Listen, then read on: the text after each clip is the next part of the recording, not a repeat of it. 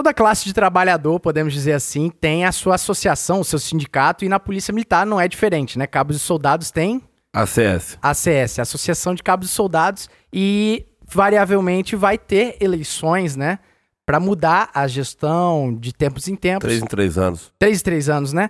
E eu acho que é com, com muito bom gosto, que até pretencioso eu tô falando isso, né? Mas o Policice está à disposição para emanar luz aí para o que as chapas pensam e eu acho que esse vai ser o tom desse episódio aqui, né? É até bom, porque muitos dos ouvintes do Polici são associados. É bom saber o que o, os candidatos pensam aí, para depois também, como diz lá o Sargento Mestre, né? Comprar o ingresso errado. Exatamente. Então, o combinado não sai caro e o Policis quer deixar claro, né? A nossa, a nossa receptividade por todas as chapas. E o episódio de hoje é para falar sobre a Chapa 22. Senhoras e senhores, Chapa 22 das eleições da CS.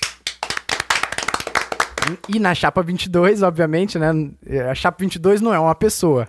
não, né? Não, com certeza. Cabo Fernando, o presidente da chapa 22, né? Sim.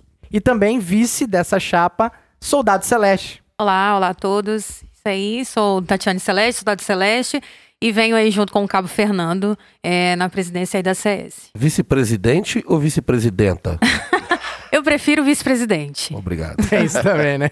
Mas é um prazer recebê-los aqui, assim como a gente também, em, episódios posteriores, a gente vai receber também as chapas que também estão concorrendo com os senhores a essa eleição da CS, né? Mas antes de ir pro nosso episódio, pra gente bater um papo sobre o que pensa a chapa 22, a gente já dá os recados que aí no meio do episódio a gente não interrompe essa conversa que vai ser muito bacana. E é claro, a gente tem que dar um abraço aconchegante neles, os nossos mantenedores no PicPay.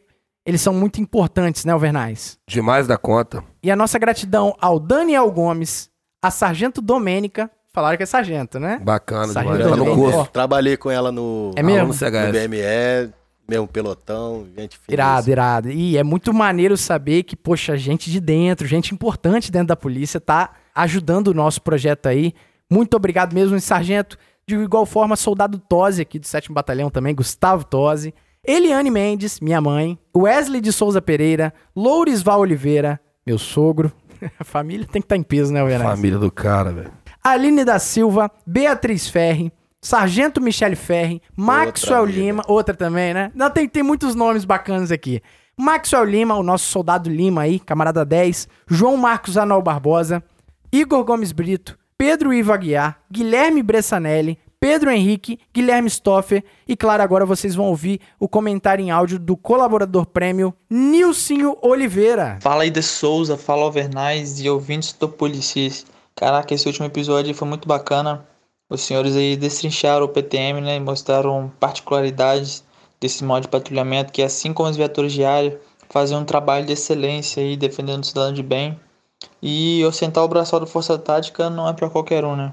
Os camaradas do primeiro batalhão estão de parabéns. Os caras, sem dúvida, vivem em outra realidade. E ainda assim dão muito trabalho para a criminalidade dos morros de Vitória. Parabéns aí pelo episódio. E parabéns aí ao Alvernais pela promoção para cabo.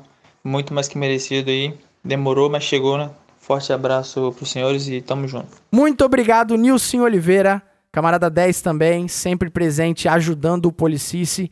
Quero agradecer a todos, né, que estão ajudando esse projeto. Saiba que a assinatura de vocês no PicPay faz o nosso projeto ser sustentável e a gente agradece de coração mesmo. E você, né, que ainda não ajuda o Policice financeiramente, pode ir lá no aplicativo do PicPay, na aba pesquisar e digita Policiece, que você vai encontrar a nossa logo, a logo que minha esposa fez. Importante dizer A isso. bela né? logo. Mas lá tem todos os planos de assinatura, desde um real você já consegue começar a ajudar-nos aí. Olha, muito obrigado mesmo. Faz toda a diferença essa ajuda. E, de igual forma, né, além dos nossos mantenedores no PicPay, nós temos também os nossos patrocinadores. Esses sim são muito generosos, né, Alvernais? Pô, demais, né, cara? Ajuda muito, bacana demais. E o que dizer sobre Fábio Silva, né, nosso camarada, Grande Fábio. o rei delas, Fábio, o rei, das delas. criptomoedas. Inclusive, você viu aí esses dias que roubaram as cripto, cara? Que isso, cara? Estão roubando esse- as cripto? Teve esse problema aí. Alô, Fábio, hein? explica isso aí, Não, hein? tem que explicar esse negócio aí, porque parece que deram um tombo lá na-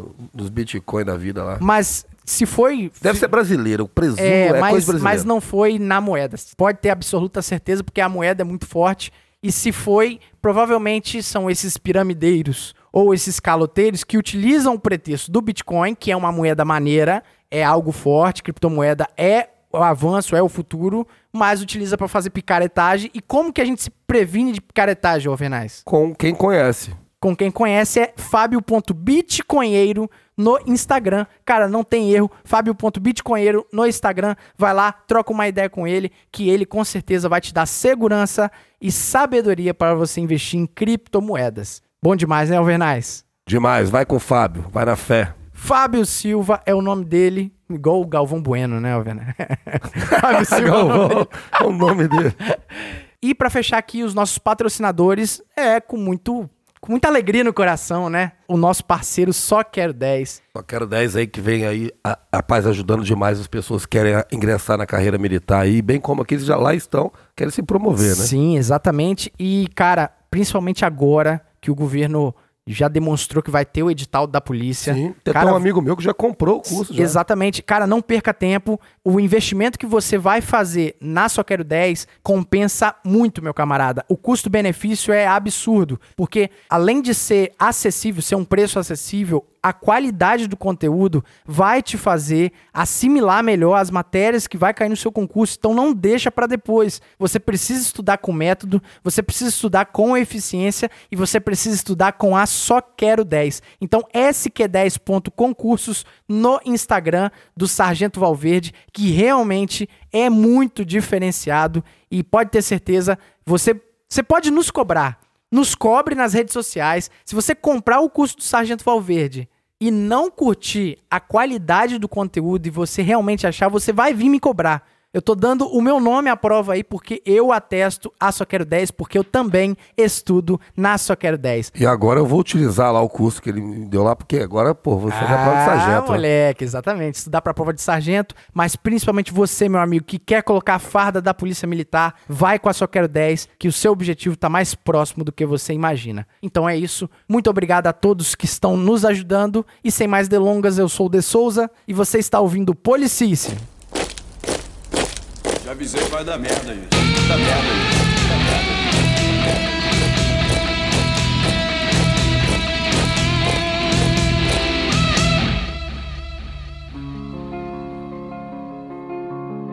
Bom, como é um, um episódio um pouco atípico do Policice, eu acho importante a gente dar alguns esclarecimentos, né? O Policice abre a nossa plataforma para os candidatos da CS, que vai concorrer aí a- aos cargos de diretores, de dirigência, e a gente vai tentar fazer de uma forma mais isonômica possível, tanto é que o roteiro, as- os mesmos temas e as mesmas perguntas, elas vão ser unificadas para todas as chapas, então as mesmas perguntas que vocês vão responder e os mesmos temas que a gente vai entrar, salvo pequenas exceções, vai ser de forma isonômica e a gente vai tentar fazer esse programa com menos cortes possíveis para não ter aquela desculpa assim, ah, os caras estão cortando. Podora, podaram o que eu falei lá. É, podaram que faz... falei e o corte também pode criar narrativas que vocês não quiseram falar, né? Exato. E, e, e deixar claro também que no momento que esse episódio está no ar, as chapas não tinham conhecimento. Então foi gravado tudo no mesmo espírito, tudo na mesma semana, para que uma não tivesse contato com a outra. Não se trata de um debate franco, direto, digamos assim, né? Quem sabe a gente pode fazer um Seria debate bacana, direto né? mais pra frente, né? Se tiver com porrada no final, eu sou totalmente a Eu, favor. eu, eu já aceito o convite. Vamos esperar os adversários aceitarem também. Bacana. Mas assim, explicando, né, dando esses primeiros esclarecimentos aí, vamos começar aqui. Quem são os militares da Chapa 22? E primeiramente, muito obrigado por ter aceitado também, vindo aqui no Policice, dar uma satisfação para os nossos ouvintes que também acompanham os senhores. É, eu sou o Cabo Fernando, entrei na polícia em 2006, é, na época com 18 para 19 anos, e passei a servir inicialmente lá no 6 Batalhão, em Serra. Fiquei lá por algum tempo, depois passei no antigo BME, que agora é reavivado, né? Aham, voltou. Fiquei lá entre 2018 e 2013. Depois retornei ao 6 Batalhão, uma pequena passagem no 7 Batalhão, segunda CIA. Retornei ao 6 Batalhão. Nesse meio tempo eu já estava tesoureiro na Associação de Cabos Soldados. A eleição foi ganha em 2015 16 a gente assumiu.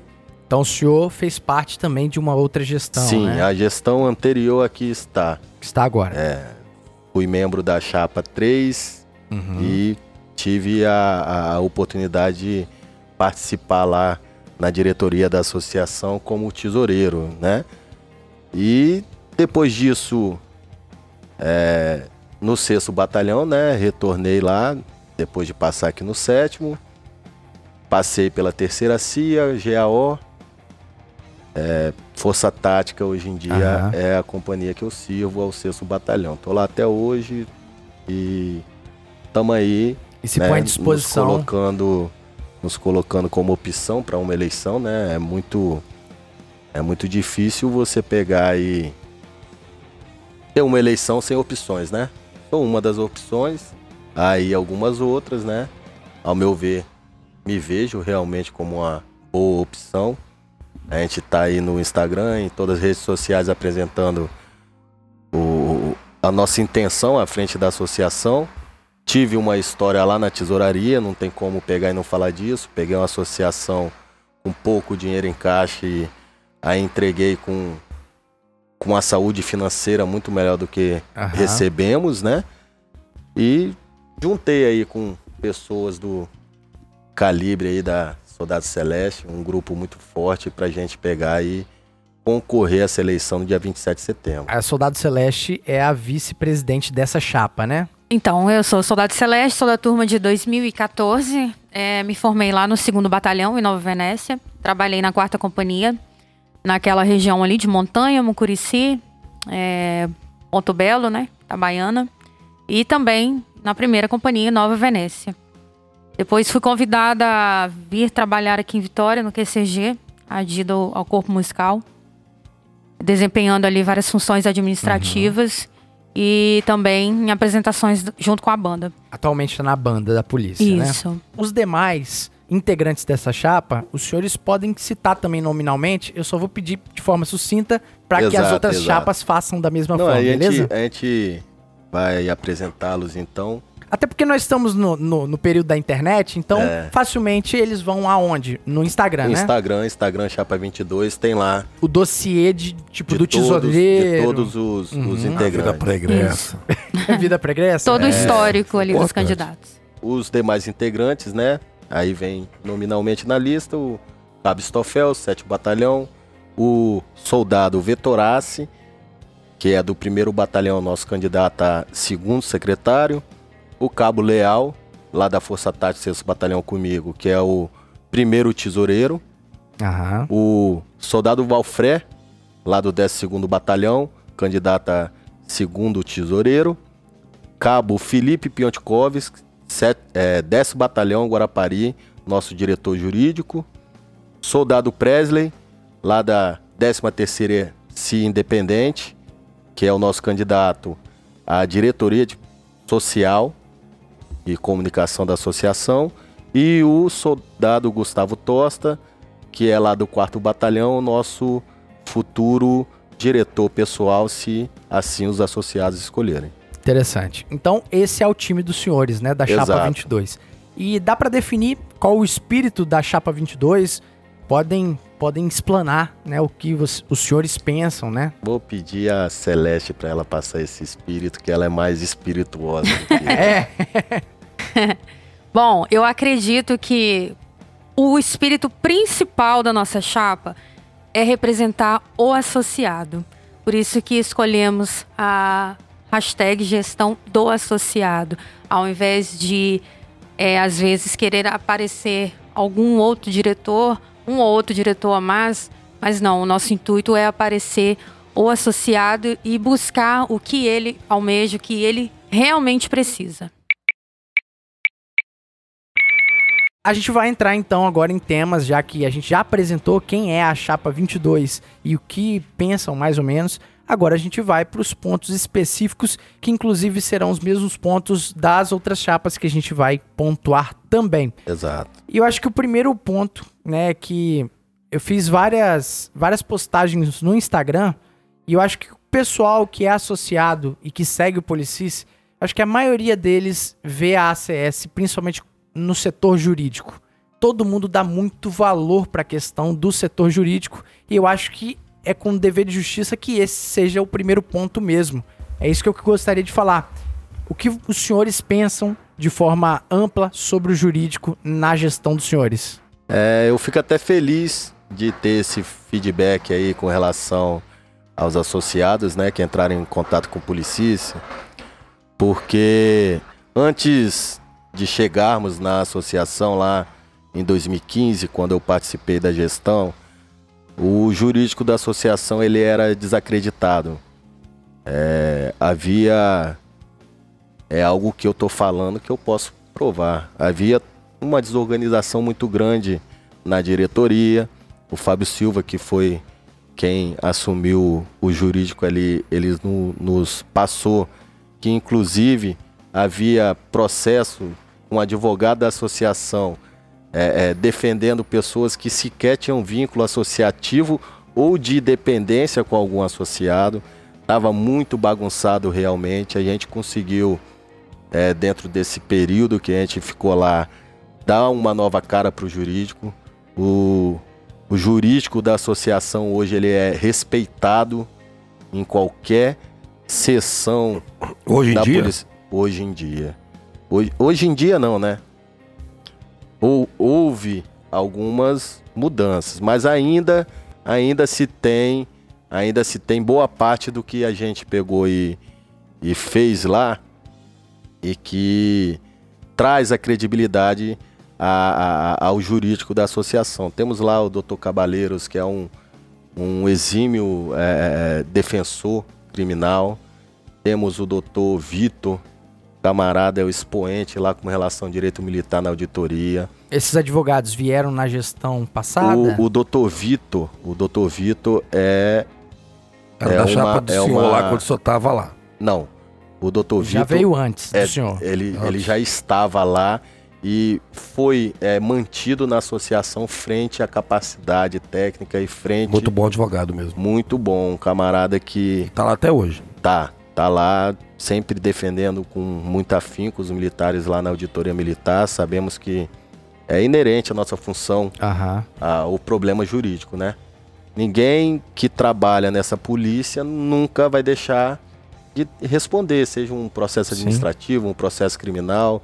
Tem muita gente aí de fevereiro de 2017 respondendo também. Eu sou um deles, ele é meu advogado, inclusive. Sim, eu também tô lá.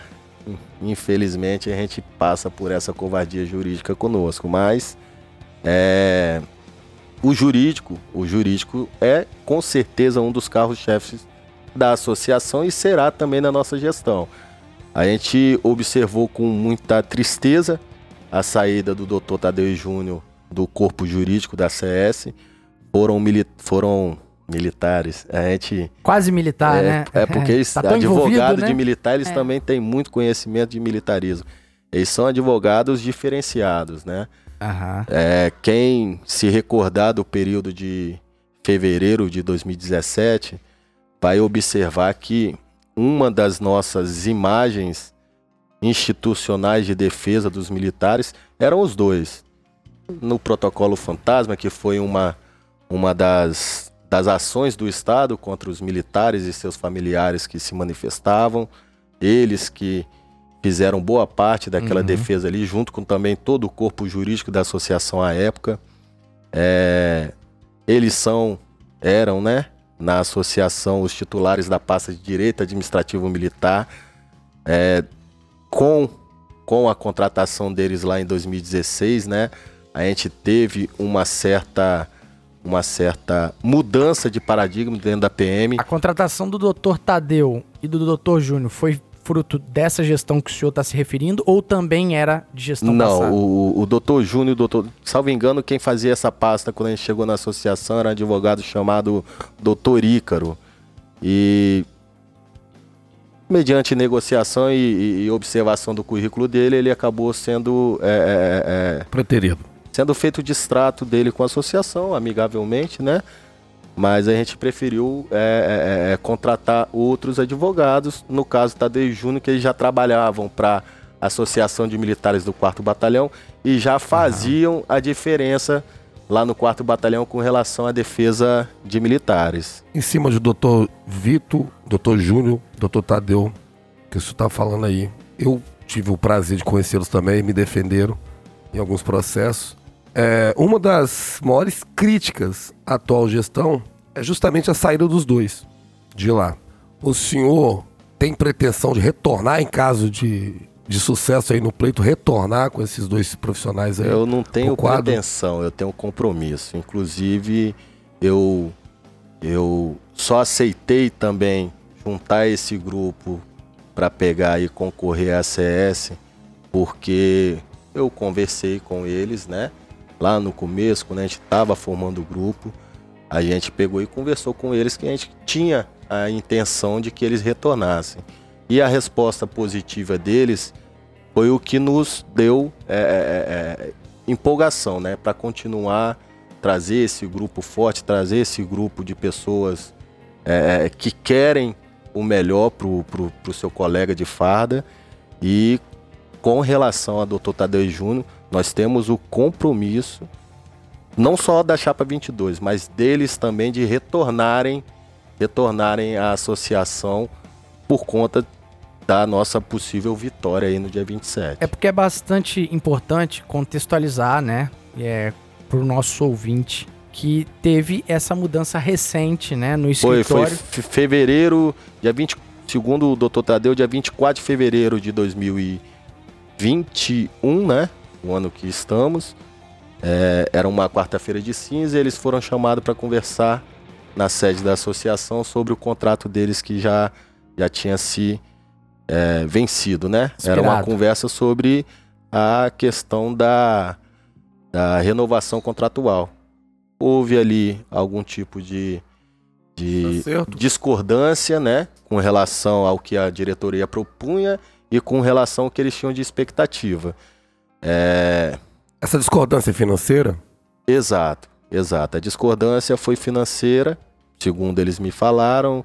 Houve uma, uma derrubada muito abrupta no valor contratual que eles recebiam. A proposta também retirava algumas demandas deles, né? Mas eles estavam na associação desde 2000 ou seja, ia diminuir a quantidade de trabalho Ia e nisso receber menos, eles É. não aceitaram. ia receber menos. Com certeza, com certeza, se eles chegassem num, num ponto de equilíbrio ali, talvez pudesse acontecer a renovação. Mas, segundo o doutor Tadeu, ele falou que se sentiu ultrajado por conta da desídia dos diretores lá em é, sentarem novamente para negociar com eles. Ele disse que é, quando houve essa proposta, ele afirmou aos diretores que o valor apresentado pela diretoria ele não era condizente nem para se começar a negociar, porque ele estava desde 2018 sem qualquer tipo de reajuste no contrato na CS. Então ele pediu que se partisse de um ponto para começar a negociação e segundo ele, ele recebeu uma mensagem via WhatsApp falando que eles aceitariam essa proposta dele. E ele disse que ele não fez a proposta, ele fez um apontamento do ponto de partida para negociação. Visto isso aí, ele falou que ficou muito chateado com a falta de, de, de respeito, né? Com o profissional que ele foi aí há mais de cinco anos servindo a associação e tentou novamente conversar. Mas, segundo ele, o diretor jurídico e outros membros da diretoria ficaram barrigando ele, né?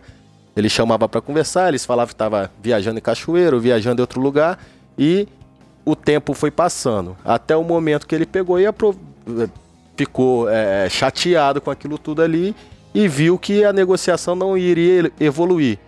Então ele pegou e apresentou uma carta de rescisão contratual para a CS. Então foi ele, o, o- escritório dos dois ali que rescindiu esse contrato. Exato, Por exato. tudo isso que o senhor já explicou aí. Exato. Segundo ele, os ele reincidiu o contrato e informou que a rescisão ocorreu por conta da falta de diálogo é, com relação a, Eles não estavam satisfeitos ali com, com o que a diretoria propunha, né? É, eles Seria não estavam satisfeitos com a questão financeira e nem com a forma que eles trataram a renovação desse contrato. Sentiram desvalorizados Pra- ali, Exato, pessoalmente e profissionalmente. exato. Mas, então, dá pra bater o martelo aqui que a gestão dos senhores, pelo que o senhor tá falando, Dr. Tadeu, o escritório do Dr. Tadeu Fraga e do Júnior voltará ativa na ACS. Com É certeza. isso que o senhor tá falando, né? Exato. Bacana. Então, depois de um, de um esclarecimento desse, né? A gente pode partir para outro ponto. E é impressionante como o militar, principalmente quando vai é, voltar os olhos à ACS, né? Nas minhas postagens lá, o segundo ponto que eles mais batem, além de jurídico, é valorização salarial. Porque assim, eu como soldado e o Alvernaz como soldado ainda, poucos dias, tá faltando pouco para esse homem ser cabo, mas ainda assim o cabo, é, a nossa maior tristeza ou nossa maior pretensão é salário, cara. Exato. Eu, eu sinto que na tropa a gente não sente mal em ser soldado. Eu não, Não. vejo demérito em ser soldado. Claro que um dia eu vou querer comandar. Mas, cara, se tiver um salário legal, eu acho que o praça tá ali fazendo o seu melhor. Então, por isso que teve uma enxovalhada também de pessoas perguntando sobre isso. O que as chapas pensam sobre valorização salarial, é, até mesmo acima de promoção. O que, que os senhores pensam Só complementando a pergunta dele, a gente acabou de passar por um, por um, por um plano desse de valorização profissional, salarial, né? Na polícia. Tivemos reajustes. O governo do estado, Tivemos- Casa tivemos Grande, no né? início do ano, agora tivemos de novo. Parece que dezembro do ano que vem vamos ter outro e tal. Corporação de escala extra, coisa do tipo. Em julho. E você acha que está contento essa valorização que o governo deu aí ou não? Boa pergunta. Primeiro a gente precisa falar de valorização. Ah, O primeiro ponto é salário. Ninguém trabalha de graça, né? Nem relógio. O relógio precisa de corda, precisa de bateria, precisa de outros fatores para funcionar. E o policial militar, independente dele ter uma função eh, diferenciada, né? Dentro do funcionalismo público e também dentro do, do papel de cidadão, né? Do papel é, de ser humano, né, inserido numa sociedade, é, ele precisa ser valorizado, ele precisa ter poder adquisitivo, ele precisa é, é, é, ter como dar uma boa, uma boa qualidade de vida à sua família. A maioria dos militares eles são chefes, são arrimo de família. E Mas Fica como? muito- Mas como a Chapa 22, por exemplo, faria isso? É isso aí. É isso aí. A, a melhor pergunta é essa: como? Como se, como se conseguir ser valorizado?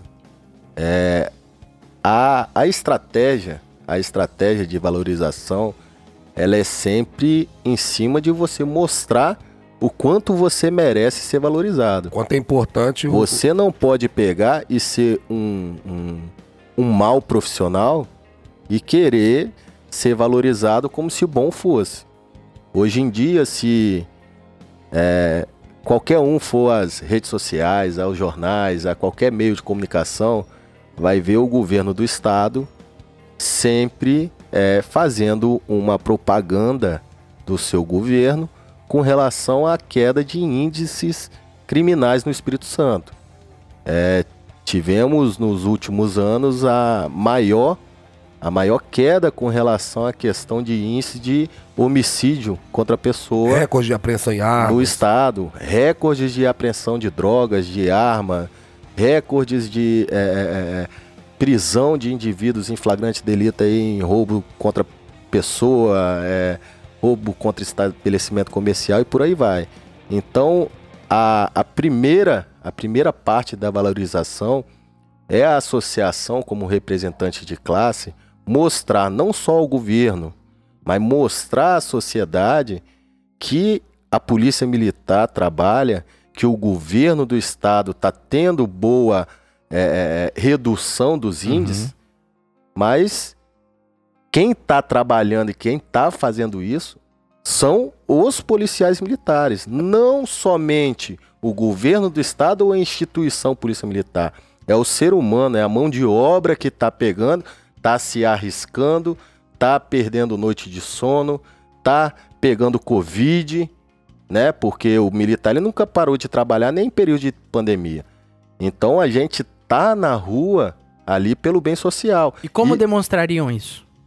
esse tipo de ação por parte da associação ele, ele parte da informação, parte da alimentação de mídias sociais, a alimentação da mídia tradicional com relação a esse tipo de informação. A gente tem um grande problema que é boa parte a, a mídia tradicional não querer pautar esse tipo de, de notícia, né? Mas não somos é, dependentes de, de ninguém. Somos hoje na associação 8 mil associados, né? E estando lá na associação, o que a Chapa 22 vai poder fazer é, se a mídia não pautar, se a rede social não, não engajar em cima desse propósito, a associação ela tem o dever e nós temos o compromisso de botar o outdoor no, no estado do Espírito Santo aonde uhum. for, de pegar e botar pessoas panfletando sobre as nossas angústias e a, e a, e a nossa a nossa o nosso valor mesmo profissional em grande centro de circulação de pessoas, de veículos e por aí vai. Eu acho que não basta para gente pegar e ficar só no governo, só no governo ou então tentando que as mídias sociais, que, que, que a mídia tradicional paute a nossa angústia. Sim, é, esses dados que o senhor trouxe aqui sugerem que o serviço policial militar, por tudo que o senhor falou, está sendo bem feito por parte da mão de obra, ou seja, dos soldados, cabos, capitães, por aí vai. O senhor falou aí em propaganda. Sim. Eu gostaria de ouvir do senhor sobre é, uma aproximação ou uma não aproximação, uma ruptura com o governo de estado nesse sentido, porque eu acredito que para se tratar de salário, uma associação com a representação que tem a ACS, essa aproximação junto ao governo se faz necessária, até para você mostrar isso diretamente Exato. para o seu comandante. O 01, no caso, que é o governador. Esse é o papel da associação. É, é, é, qual o plano é, de gestão que, o, que os senhores têm, que a Chapa 22 tem, para trazer essa. Fazer essa aproximação junto ao governo do Estado? É, a primeira, a primeira estratégia com relação a essa aproximação é, é é buscar, né? Buscar o, o, o, governo, né? Buscar a pessoa que vai comandar o Estado do Espírito Santo. No caso, o Casa Grande vai comandar é, durante esse ano inteiro e o ano que vem todo, né? Porque ano que vem é eleição para governo. E também buscar estar alinhado com quem possa vir o próximo, no caso Casa Grande o nosso outro. próximo governador. Eu, eu particularmente, eu particularmente como eleitor, como cidadão, eu não creio na é, reeleição do, do governador Casagrande. E eu creio que também é o pensamento da chapa, visto as nossas conversas. É, hoje em dia estamos é, muito próximo a um dos, dos, dos políticos né, que estão se destacando e que podem vir candidatos em 2022 como governador e pode ser também é, tá vindo forte nas pesquisas para pegar e ganhar a eleição no que no vem. No caso Manato. No caso do Manato, a gente tem conversado com ele também. Mas é claro que, havendo a, a reeleição do, do Casagrande, mesmo que a gente não, não é, acredite que vai acontecer, a gente também vai procurar o diálogo, vai procurar. Não seria a... motivo de uma ruptura não, de associação não, não, não, governo, a né? A associação, ela, ela eu, pelo menos, sempre tratei quando estive lá dessa forma e vou tratar se ali estiver de novo. A associação ela não representa só o meu pensamento.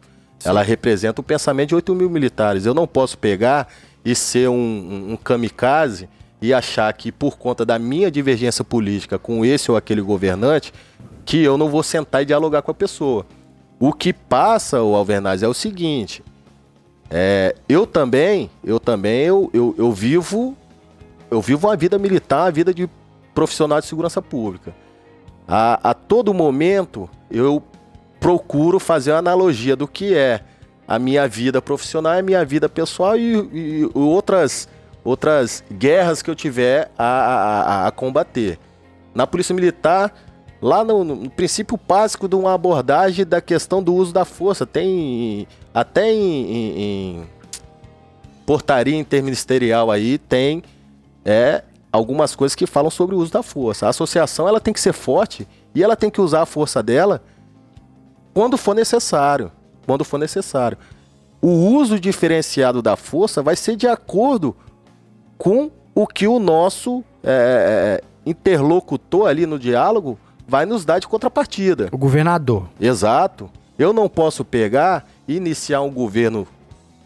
é, iniciar uma gestão conversando com o governo e esperando que ele só me dê conversa de volta. Eu preciso de ação. Eu preciso que o soldado da Polícia Militar, principalmente, seja valorizado. Eu preciso. Nós estamos no. Pô, somos a oitava economia do Brasil e somos um dos, dos militares mais mal pagos no, no, no- Brasil. Então eu não posso pegar e aceitar que o governo venha gravetar a tropa, venha gravetar os representantes. Se ele.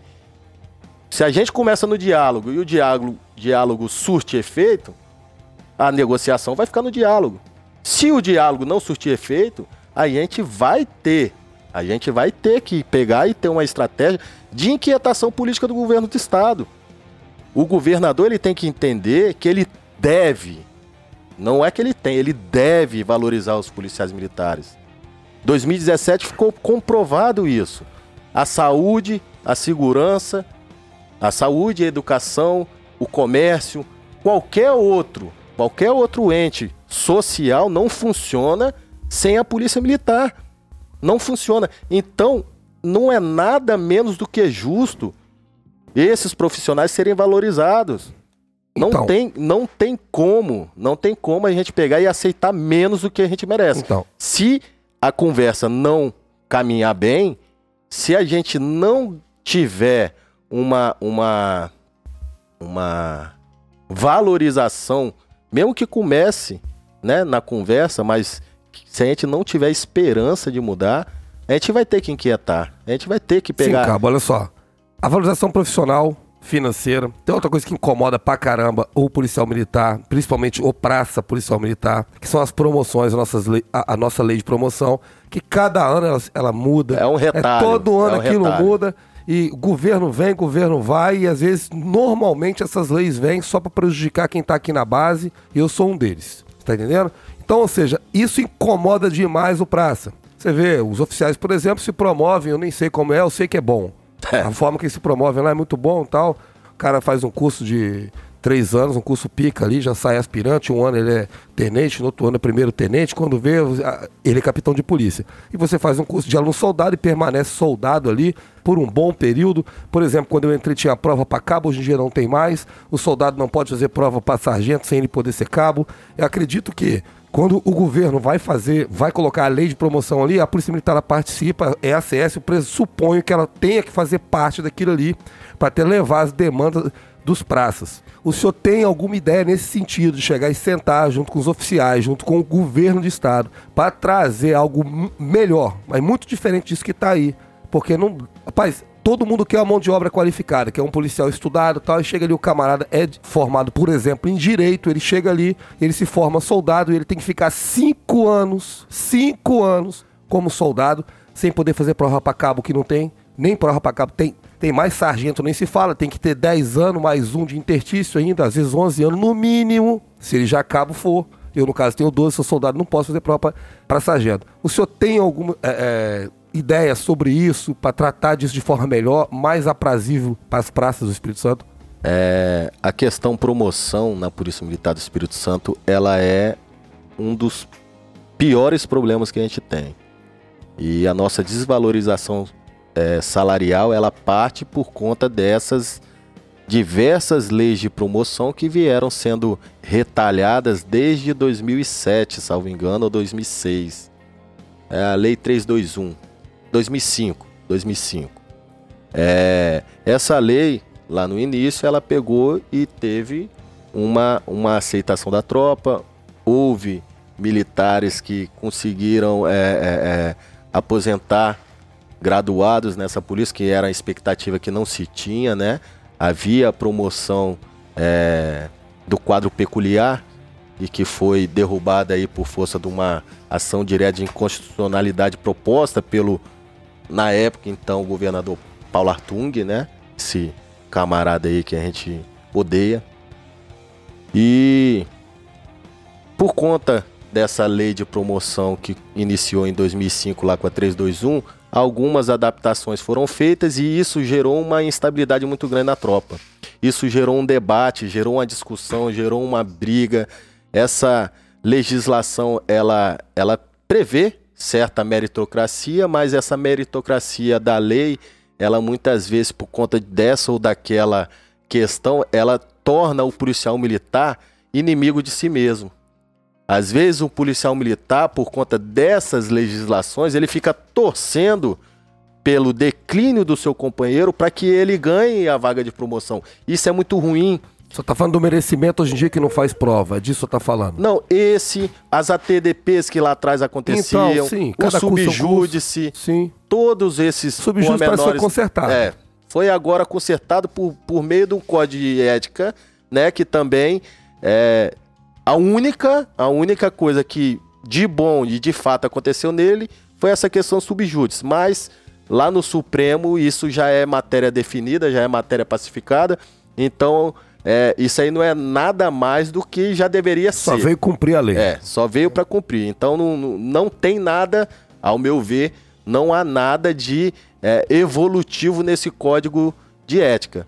Pelo contrário, pelo contrário, antigamente o Você cara prefere o RDME? não. Eu tô falando em alguns aspectos. No RDME, a covardia era qual? Era o camarada pegar e ter que cumprir uma prisão administrativa.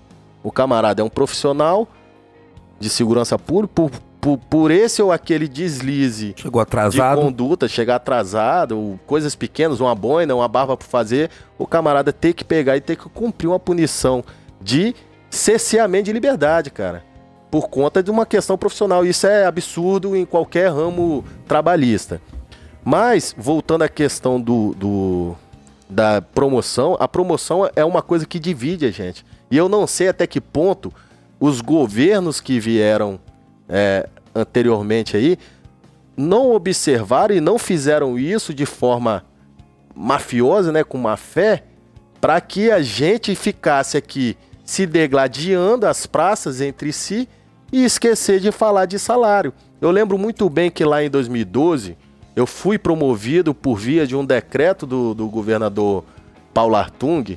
Tivemos uma, uma Assembleia Geral Unificada no Clube do Caxias com vários militares. Os militares falaram para todos os seus representantes de classe que não queriam promoção e que queriam a sua, a sua Salário. justa valorização salarial. Nossos representantes nos traíram, nos traíram lá, lá atrás. ACS. Representante da ACS, quer dizer. Pois é. E das outras. Pois é, das outras eu não posso falar que eu não sou nem membro, né? Eu não posso pegar e falar de política classista de ACES, de ASSOMES, porque eu não sou Sim. membro lá. Mas na ACS foi colocado lá no dia da Assembleia que o pessoal queria era valorização salarial e veio promoção. Eu fui um dos agraciados com a promoção em 2012. Eu sou cabo desde 20, 25 ou 26 de agosto de 2012. Mas eu preferia ser um soldado ganhando pelo menos o dobro do que hoje um soldado de polícia ganha. É, é, é- é de dar, é de dar Eu acredito tristeza. que seja a maioria da tropa pense assim. Exato. Então a nossa proposição para relação, para acabar com o debate de, de, de promoção na polícia é o quê? Estados igual Minas Gerais, aqui nosso vizinho. Lá eles têm o advento da promoção por tempo de serviço. Como que ela funciona? Ela tem um quadro que segue de soldado a subtenente ou primeiro sargento, se não me engano, que vai no tempo de serviço. O cara ele chegou no tempo dele ser cinco promovido, anos. ele é promovido Dez automaticamente.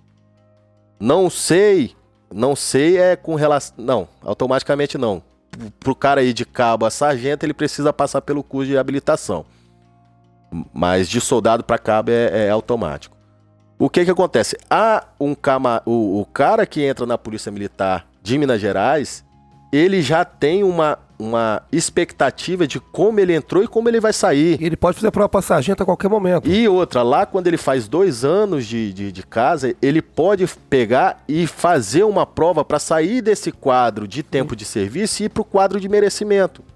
Lá talvez ele vai ter uma promoção um pouco mais acelerada. Um pouco mais acelerada. Nada, nada Ou, que. ou seja, não precisa nem inventar a roda, só Pois pegar é. o que dá certo trazer pra cá. Senhor acha Minas que Gerais, há possibilidade, há de conseguir com isso junto ao governo certeza? Com certeza, se o governo pegar e, e- e levantar qualquer tipo de impedimento jurídico, é, ele não existe. Ele não existe porque não é só Minas Gerais, é Minas Gerais, Rio de Já Janeiro, existem outros Santa estados, né? Catarina, outros estados têm o mesmo modelo. Esse é o comprometimento do senhor, Ah, lutar por isso. O meu comprometimento é lutar, né? Falar que eu vou conseguir, não, não, lutar é conseguir brigar por isso, defender essa causa. porque não depende só da gente. Se dependesse só da gente, no dia, primeiro dia de mandato, isso aí ia acontecer. Mas a nossa ideia, o nosso ideal é o quê?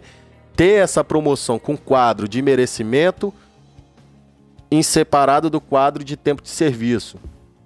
Por quê? Porque isso aí vai pegar e vai fazer o quê? Vai acabar com esse negócio do polícia ficar torcendo pela derrota do outro para ele ganhar a promoção, dar aquela velha pernada, entendeu?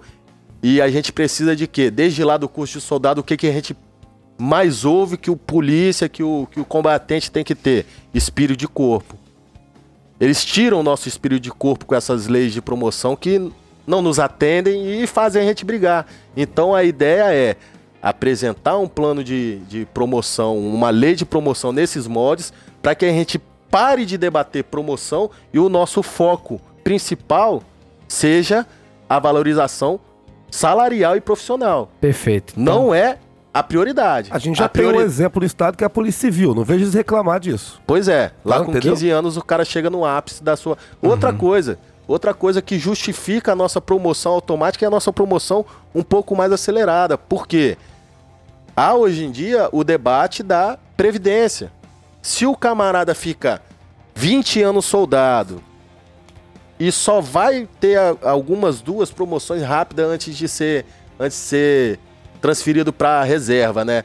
No final da carreira, ele contribuiu muito tempo como soldado e vai receber um salário a- a- a- bem Sim. maior, maior do que ele recebia na ativa. Isso lado, dá, Defensa. isso também dá um déficit Sim. na nossa previdência. Então, quanto mais cedo o cara chegar no ápice da carreira dele, mais tempo ele vai contribuir para ajudar na, na- no, hoje é fundo de um proteção belo social. argumento, hein? Então esses argumentos a gente tem para apresentar ao governo, para apresentar qualquer autoridade e inclusive o judiciário se for necessário judicializar o caso.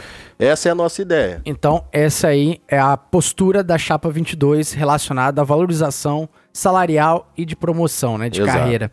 Um, um próximo ponto, claro, é o elefante que nós temos na sala, né? Anistia federal. Isso aí, a gente precisa falar nisso, porque, sinceramente, a gente da tropa, principalmente os dissidentes ali de fevereiro de 2017, que toda a tropa hoje que está na rua passou pelo fevereiro de 2017. Muitos dos que estão na rua atendendo a população capixaba estão respondendo o processo criminal na auditoria militar. O que a Chapa 22 pensa sobre isso e se os senhores têm acompanhado esse outro ponto que é muito importante na cabeça do Praça hoje? A anistia federal, ela. Quem for lá no Facebook, Instagram, olhar nosso material de campanha, é o nosso primeiro, nossa prioridade com relação à nossa meta legislativa. Não tem como a gente pegar e se sentir à vontade de conseguir pro polícia aqui, vamos supor Alvernaz. Alvernaz aqui, amanhã eu te dou um salário de 7 mil reais soldado. Eu não, né? O governo te beneficia com isso. Né? A gente consegue, a gente luta, a gente batalha, a gente corre atrás. Você é pai, tem a sua mulher, tem a sua família, tem a sua vida, tem a sua honra, tem a sua honradez de ser um policial militar. E aí, o salário veio, mas daqui a um ano, seis meses, pra rua. o julgamento lá na, na auditoria militar vem, te manda pra rua, te desonra, te tira o salário, tira tudo. Então, a prioridade, a prioridade, é claro que a gente não vai ficar só nisso. Mas a- a- o nosso carro. Isso não é uma fantasia, não. Isso é real. Pois é. Que eu tô respondendo. Pois é, é, o real. nosso, Pode o nosso acontecer carro-chefe a gente não tem como pegar e apagar. A anistia é o quê? A anistia é o perdão. A gente está pedindo o quê? O perdão, o perdão pela movimentação que houve em 2017. Se foi criminosa, se não foi, isso aí no final do julgamento vai ficar descrito. Mas o que, que o polícia não quer? Ele não quer passar por essa instabilidade. Eu acho que é muito instável a gente pegar e ficar dependendo da justiça ainda mais, ainda mais num, num ponto como esse. Foi um ponto em que não só os militares é, podem ter errado, o primeiro, o primeiro que deveria estar no banco do réu é esse canalha Assim. desse Paulo Artung, cara. Ô, Cabo Que Fernando, deixou aquilo ali acontecer. O Paulo Artung deixou acontecer. assim, Então, a gente não pode pegar, eu, eu não penso em assumir a Associação de Cabos Soldados sem dar prioridade ao tema Anistia Federal. Como? Como fazer isso? Não é assim também no instalar de dedos. Lá em 2017, 2018, a gente viu o deputado Carlos Manato é, é, é, com afinco no Congresso Nacional para que aquele tema fosse votado na Câmara. Foi votado, foi aprovado e foi enviado para o Senado a nossa parte, a nossa é, é, é, a nossa missão com relação àquele, àquela pauta lá no Congresso Nacional, a gente se doou. Eu fui numa viagem daqui para Brasília junto com Renato Guimarães e assessoria de comunicação da associação à época, de carro, uma viagem de mais de 20 horas. Para quê? Porque a gente tinha e eu ainda tenho essa prioridade. Eu não posso pegar e amanhã ficar feliz em estar ganhando um bom salário e daqui a algum tempo cruzar com um amigo, um irmão de farda meu que a maioria daquele, a maioria não, né? Todos aqueles 22 militares ali foram excluídos, né? Lá administrativamente. Não E só são 22, não. não, mas no gente. processo, no processo, no processo criminal lá, a gente tem, tem duas partes, né? Tem aqueles processos que estão é, é, é, coletivos, né? Várias pessoas no mesmo, no mesmo processo e, e dentro desse coletivo há pessoas que têm suas condutas individualizadas. Na época No do caso, o meu processo é um desse. na época do você estava respondendo é, conselho, Não, não, porque eu não tinha 10 anos. mas estava no RO. Tava. todos que estavam no RO e no conselho, que são cerca de 300 militares, eles têm uma situação delicada nesse processo. Eles têm uma situação muito delicada. E outra, outros militares que não têm essa individualização lá, que não responderam o processo de missionários, eles podem ser alçados pela justiça ou pela instituição ou por quem quer que seja, como lideranças, mesmo com provas póstumas depois da, da, da, da- finalização daquele movimento. Então é muito delicado. Eu acho que com relação à anistia federal tem que ser uma prioridade. Já era para ser prioridade há muito tempo. Foi. O ponto, Foi Cabo Fernando, nós. o ponto, Cabo Fernando, é o seguinte: traduzindo o que a tropa pensa sobre isso, a maioria dos meus colegas, é que a anistia não é tratar se ação, se o processo X é certo ou errado, é pra esquecer, Acabar. acabar essa história. Por quê? Porque nós já vimos que o governador atual assinou a anistia Sim. administrativa. Dia Então, 16 de janeiro de 2019. prim- a- primeira Isso. quinzena de, de, de- Porque foi um, um- um uma das que ele- promessas da, da campanha. Por quê? Não é questão de, de avaliar se fevereiro foi bom ou ruim, mas é simplesmente olhar bem assim, poxa, se a, a anistia administrativa foi decretada e foi tirado esse peso da nossa, né, das nossas costas, dos militares que estavam excluídos porventura disso, se esqueceu administrativamente, o criminal eu não vejo motivo pra não esquecer também. Agora, a questão é o seguinte: como? Como que a chapa 22 se posicionará? Os senhores têm capital político pra isso? a nossa a nossa estratégia é sempre a da, da luta, né? Da missão, do combate por tudo que a gente se propõe. Claro que todo combate ele começa no diálogo. Ninguém entra em guerra, ninguém entra numa guerra sem conversar antes. Se os Estados Unidos entra em guerra com, com Cuba, por exemplo, eles vão pegar e vão é, é, exaurir todo o momento de, de- de diálogo, de, de diplomacia. Para ninguém uma guerra é, é- é satisfatória, para ninguém uma guerra é, é- é a melhor Desejável. saída. Mas, é, com relação à questão de capital político, o nosso capital político é o nosso associado. O nosso principal capital político é o nosso associado. Não é prefeito tal, governador tal, liderança tal. Nosso principal capital político é o associado. Mas o senhor São concorda que quem mil- vota isso é o Senado? São 8 mil famílias. Exato. O nosso, o nosso associado, o nosso associado, ele vai ser o capital político que vai fazer diferença na eleição de um senador. Eu tenho certeza absoluta. Sim, porque são 8 mil votos diretos e sem São contar os 8 indiretos. mil e ainda da família. Isso ganha qualquer eleição, ganha eleição para governo, ganha eleição para qualquer coisa. A nossa tropa é o nosso maior capital político. A nossa tropa vai botar um senador lá que vai ter o compromisso de pegar e pautar e votar a favor desse projeto. E se não for assim, se o cara, mesmo votado pela categoria, mesmo alçado ao Senado por conta disso, a gente tem outras estratégias.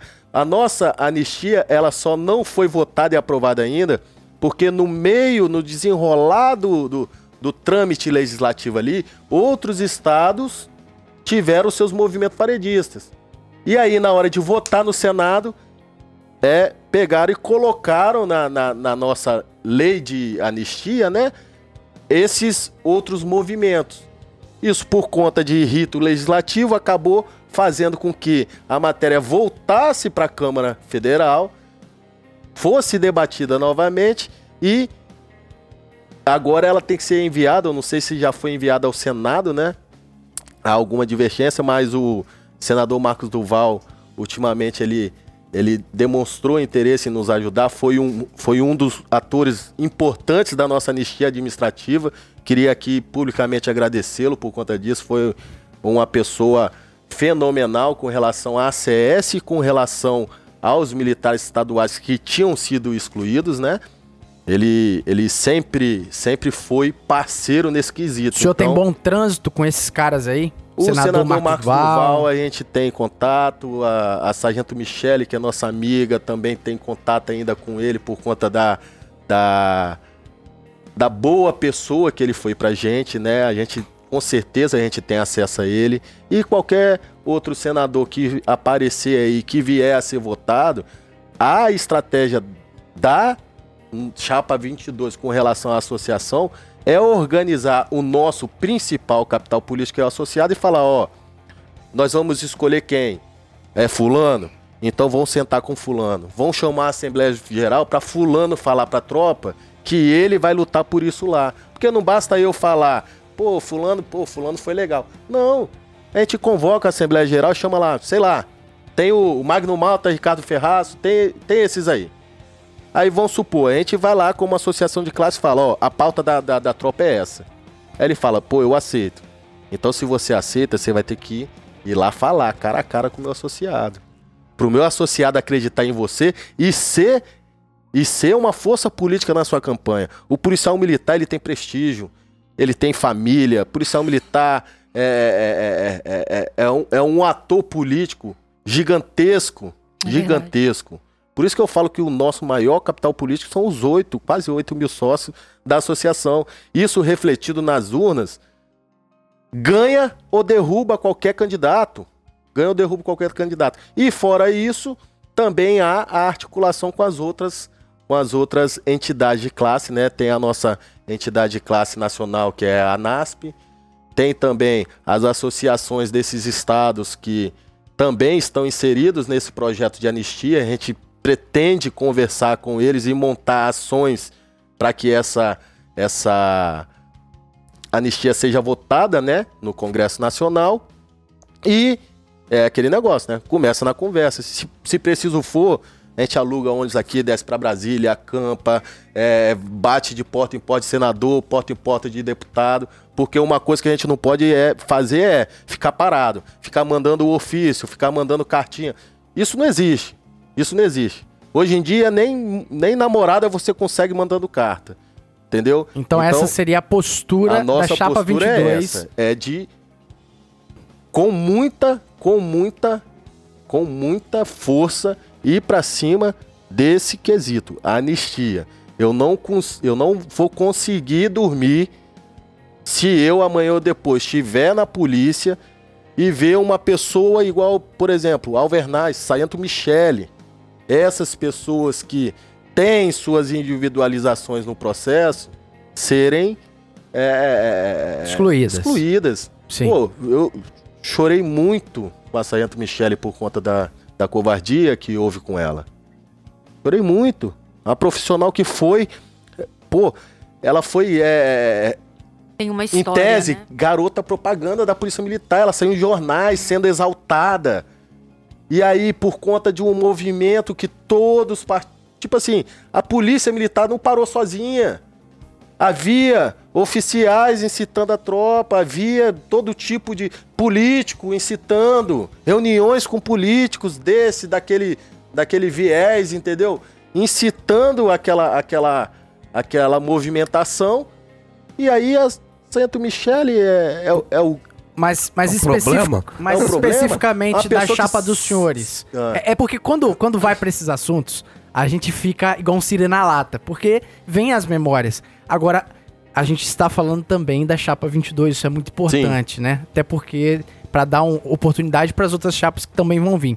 Então, para bater o martelo, os senhores Bateu o martelo. A estratégia é ir a Brasília, falar com todos, pedir, exigir nossa anistia, claro que sempre dentro do respeito do diálogo, provocar as outras associações para esse tema, mostrar para todos eles que esse tema ele ainda é uma cicatriz muito grande, não só aqui no Espírito Santo, não só lá no Ceará, não só no Rio Grande do Norte, em todos os estados que dependem dessa anistia. A polícia militar, ela com certeza ela pode muito mais até do que hoje faz.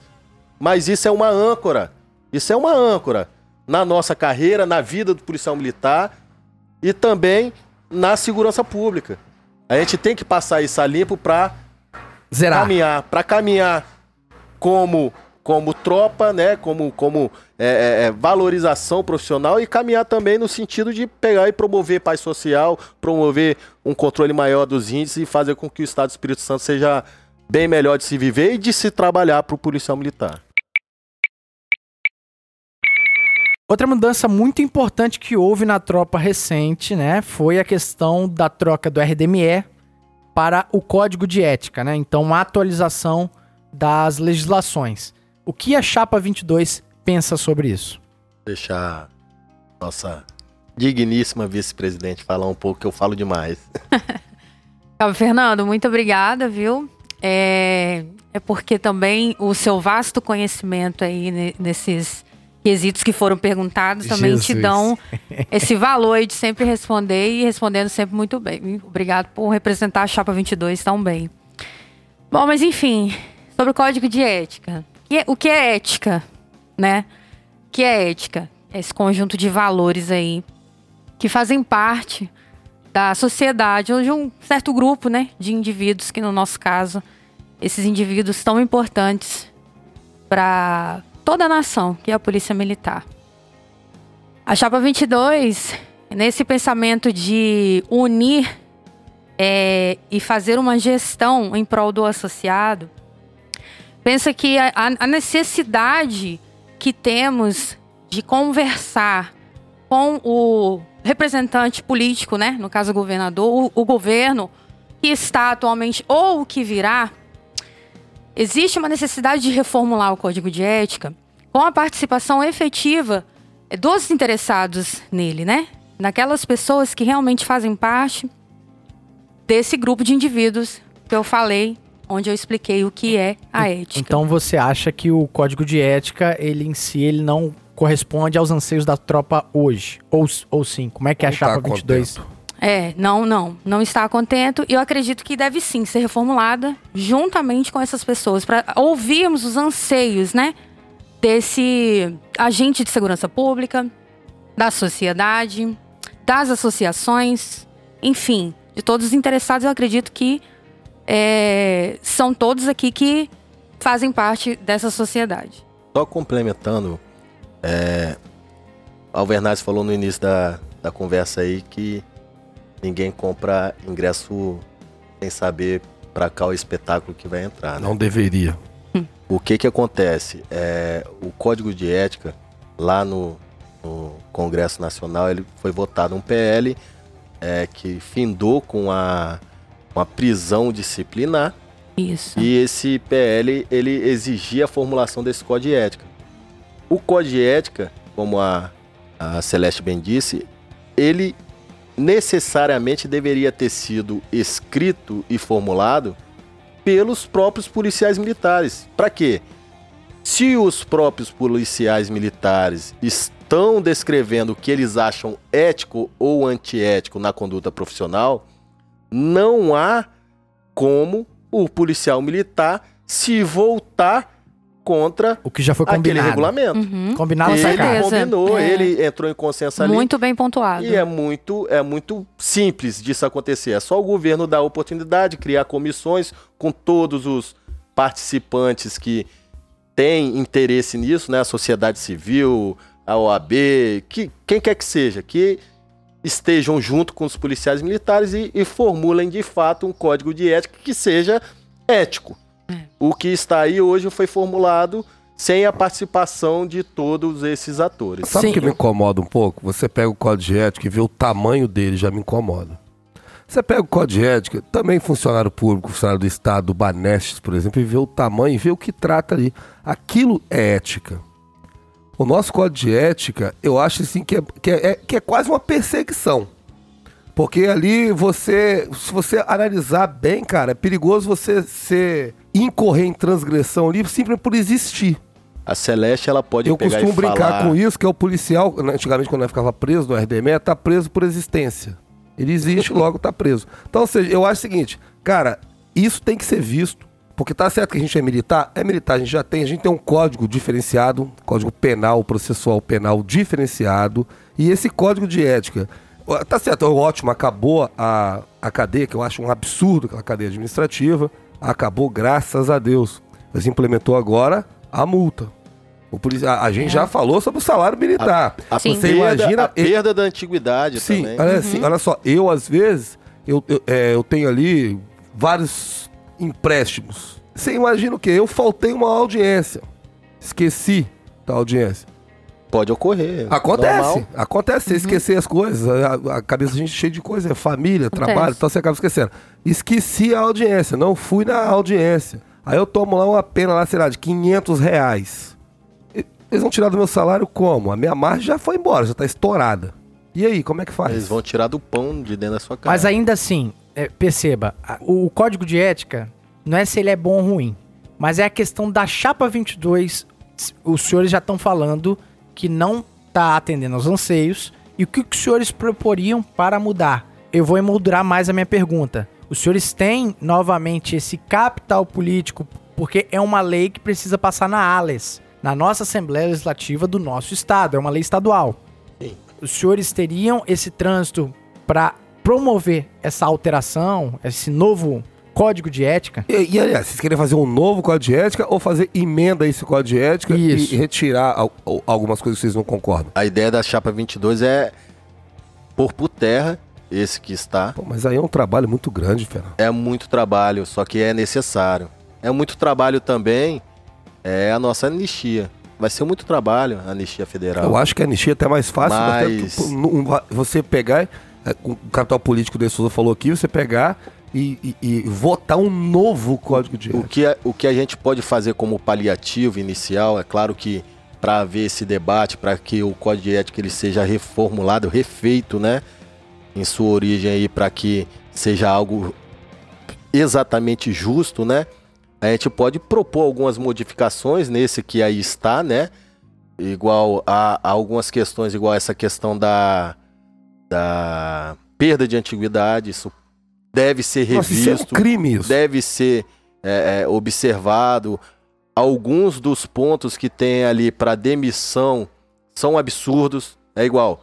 Se o policial militar se filiar a um partido político, ele corre o É. risco de ser é, excluído. Ah, mas o militar não pode se filiar, é, entendeu? Sim, exato. Mas antigamente era uma punição administrativa.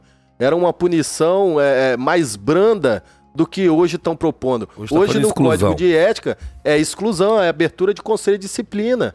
Para praça, conselho de justificação para oficial. Isso é absurdo. Eles querem tirar o, o militar do cenário político. Isso é absurdo. Então, a princípio, a gente vai propor ao governo algumas alterações breves para que esse código ele seja um pouco mais Um abrandamento. né? é, ele seja um pouco mais é, é, fácil de lidar. Mas, é, paralelamente a isso, a gente vai estar conversando com o governo, com a Assembleia Legislativa, com, com todo mundo que for possível, para que a gente tenha uma comissão mista aí e que esse código de ética seja feito, né, seja criado de acordo com o que realmente é justo e necessário. Se o código de ética for justo, ganha a polícia, ganha o governo do estado, ganha a sociedade como um todo, entendeu? Então, a chapa 22 acredita que terra plana tudo, faz um novo, uma nova legislação e busca uma nova comissão para fazer essa nova legislação. Seria Exato. isso, né? E isso com. Isso com. Com muita é, é, é, é, propriedade, com muita argumentação de que esse código que aí está não atende, só atrapalha a segurança pública no Estado. Beleza. Andamos no assunto aqui. Vocês ouvintes puderam saber o que, que a Chapa 22 pensa sobre o código de ética que está em vigor. E agora nós temos um assunto que tem batido muito no nosso serviço policial na rua, cara. Que fatalmente essa nossa relação com a imprensa e mais. Às vezes a gente vê alguns absurdos que próprias autoridades legislativas, como deputados, vereadores, às vezes bate muito no nosso serviço e fatalmente o policial sozinho, ele não deve por conveniência ficar rebatendo o deputado, autoridades, mas a, nossa associação, existe para isso. Então, o que a Chapa 22 pensa sobre esses ataques das mídias e das autoridades sobre fatalmente ocorrências que a gente tem na rua? Até para evitar aquela frase famosa que o policial odeia, ó, o policial em questão já está afastado de suas funções e, a- e já foi aberto um procedimento para apurar o fato. Deixar a Celeste falar e eu complemento depois. É, eu vou começar falando uma frase que eu gosto de levar pra minha vida desde que eu entrei pra polícia, aliás, um pouco antes. Porque meu pai, sendo policial, ele sempre falava assim: nunca comente uma ocorrência a qual você não participou. Porque você não sabe o que aconteceu ali, você não sabe como Sim. como estavam os ânimos, você não sabe o que houve antes de começarem a filmar, porque geralmente é assim, né? Começa a filmar na hora que o bicho tá pegando, na hora que a o policial às vezes precisa usar, fazer uso da, da força, né? E várias vezes, infelizmente, acontece.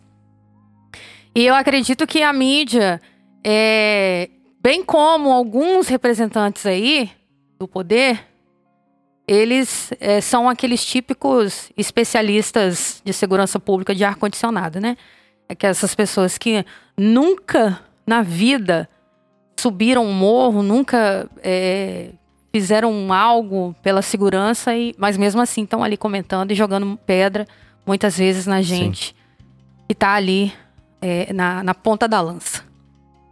E isso, como eu falei, muitas vezes eu já percebia, muito não, é, com certeza eu tenho, eu tenho total liberdade de falar que eu já percebia isso muito antes de entrar na polícia, justamente por questões do meu pai, né? Meu pai contava tudo e a gente sabia tudo que passava. O que eu quero dizer com isso é que temos é, é, a gente consegue ver aí essa questão de que porque sempre falam mal, mas quando a gente faz alguma ação boa, a gente quase tem que implorar para a mídia ou outras pessoas reconhecerem, mostrarem, né? E o que, que a Chapa 22, sendo gestora, sendo dirigente da ACS, faria numa situação dessa? A, a percepção que o grupo tem é que nesse tipo de embate, às vezes a gente é só o, o esculhambado, né?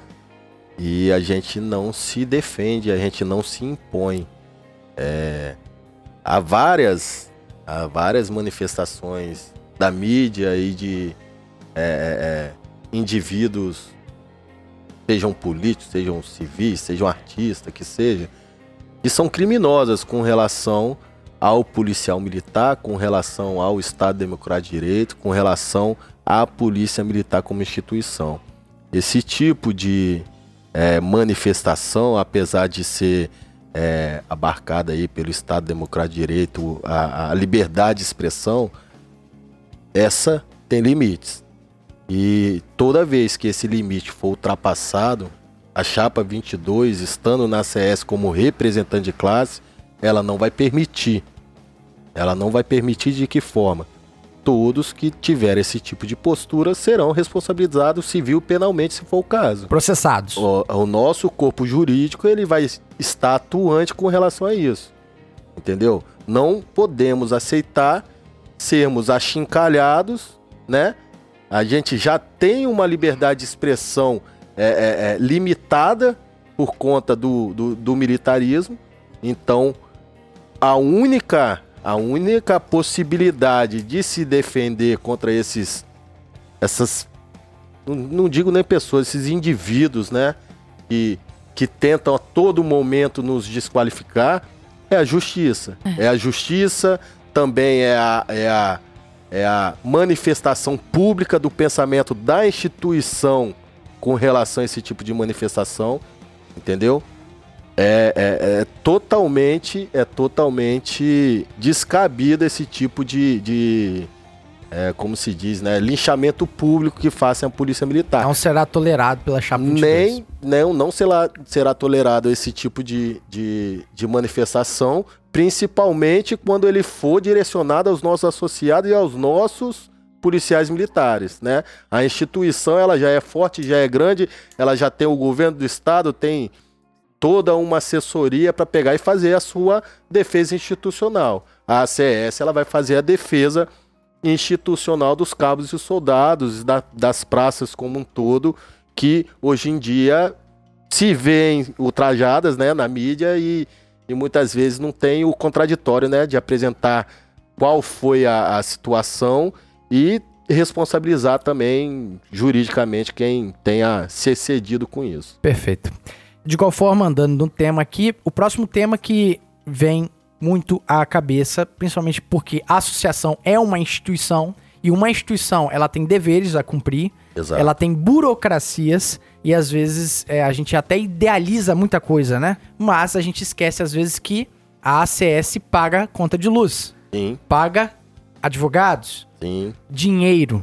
Como vai ser feita a questão da gestão financeira da ACS pela chapa 22? Aí fica mais fácil, porque eu fui tesoureiro lá. Se eu for tesoureiro. E participei. Participei ativamente de uma reestruturação financeira da CS. Recebi a associação com muito pouco dinheiro. é, a, entreguei aos meus sucessores com certa saúde financeira.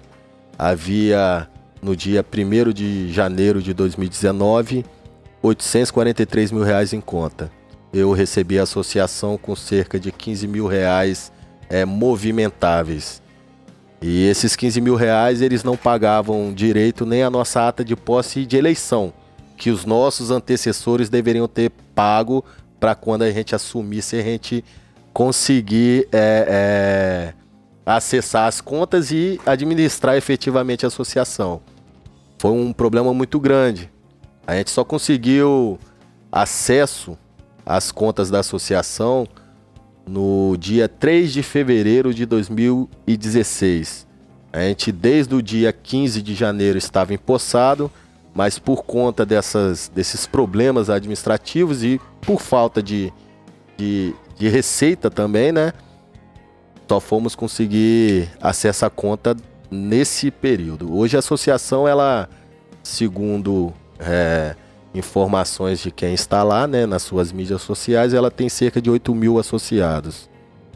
Se formos fazer uma conta é, aproximada do que hoje deve ser a arrecadação da associação mensal, isso aí vai gerar em torno de 400 mil reais líquidos com relação à questão de é, é, receita de contribuição mensal do associado, né? Isso em português, claro, a associação hoje está estável financeiramente, Eu não sei.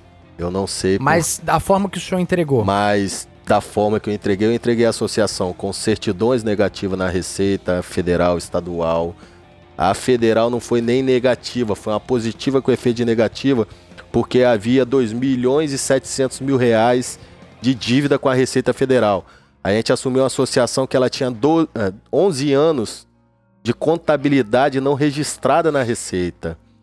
Então, é, isso foi um, um- um- grande complicador para nossa para nossa é, administração e conseguimos passar por isso, conseguimos pagar várias é, dívidas pesso- pessoais, não, né, da pessoa jurídica da associação e, e- e dívidas da pessoa jurídica da associação que ela tinha com terceiros em via judicial. Havia um, um- um advogado lá da associação que ele foi. é, é- é até engraçado ouvir isso, mas ele foi demitido enquanto estava afastado por problemas psiquiátricos. Ele foi demitido e a associação fez um acordo de demissão com ele. Esse camarada, por conta de ter sido é, é, demitido em vigência de um afastamento psiquiátrico, ele processou a associação por esse quesito e por outros, né? Ele ganhou os dois processos na justiça. Os processos eram, Bem eram esperável que ele eram ganhasse. altos pra caramba, mas por força da gente ter co- conseguindo economizar e tal, Mas aqui, enxugar daqui essa dali. lambança que o senhor tá se referindo, o senhor era diretor da CS? Eu era diretor da, da CS quando a gente pegou e, e, e- e conseguiu Encerrou o solucionar esses Não, mas problemas. quando né? encerrou o contrato com o advogado, não. Quando contraiu a dívida que foi paga depois, Foi, foi gestões anteriores, anteriores. Gestões anteriores. Mas chegou pro nosso colo. Então a gente soube pegar e tratar o dinheiro do associado com muita, com muita responsabilidade. O senhor tá falando que colocou ordem na casa, mas agora a gente precisa falar sobre bomba. Porque existe, é de fato notório e público, que existe a dívida quanto ao Milionária. banco BBC. É. Tem do Isso BBC. a gente não pode ignorar. E a dívida é tão absurda, é um fato notório tão pesado, que pode pôr fim Ah, CS. à ACS. E, e assim, a que pé essa dívida ela é preocupante? E se for preocupante, o que os senhores vão fazer pra isso? Não, eu só queria lembrar também, Fernando, sobre a questão das finanças, da, da prestação de contas, né? Que há três anos não, não está sendo feita, né? Exato. Existe. Há três anos aí pega a sua gestão, porque eles Não, estão há dois anos São lá. dois anos, são dois anos. Ah, Há Isso, três anos desculpa. que vai fechar o terceiro agora. Isso. O que acontece é a prestação de contas da associação é ela é prevista em estatuto. Em 31 de maio, de março de cada ano é o limite é o limite para que se ocorra a assembleia de prestação de contas. É uma assembleia ordinária. Ela não é uma assembleia extraordinária. Ela é ordinária porque é prevista no estatuto, ela tem que ocorrer. Houve nos últimos anos, né, depois que passamos a associação para gestão que aí está, uma desídia por parte da diretoria executiva e do conselho deliberativo, que é o órgão responsável por convocar essa, essa prestação de contas. O senhor está falando da chapa 17. É, são os membros da chapa 17 que hoje estão lá na associação. A Eles gestão não... é o gênio. E Gestão Cabe Eugênio. É a personificação da associação na, na, na figura de alguém. A, a palavra é, é parecida com essa. Então, é, eu, eu tenho muita, eu tenho muita é, expectativa ruim com relação a essa não prestação de conta. Porque pegamos uma associação com 11 anos de contabilidade furada, é, aqueles 2 milhões e 700 mil reais que estavam na Receita Federal para a associação pagar, eram por, era por conta dessa falta de, de, de transparência, essa obscuridade financeira na CS. 11 anos sem contabilidade. Sim, mas e a dívida? Não, mas antes da gente ir pra dívida, Ah. agora eu quero saber. Nominalmente o senhor tá falando que a atual gestão não tem sido claro. Não prestou contas. Eu porque fui. a- eu tô perguntando dessa forma porque a gente vai Pode, confrontar. pode confrontar. a chapa eu fui, 17. eu fui a, a, a uma assembleia é, que foi convocada para prestação de conta. A assembleia ela foi convocada no final do ano de 2020 para prestar contas do ano de 2019. Cheguei na assembleia, não havia nenhum documento contábil para ser analisado pelo associado.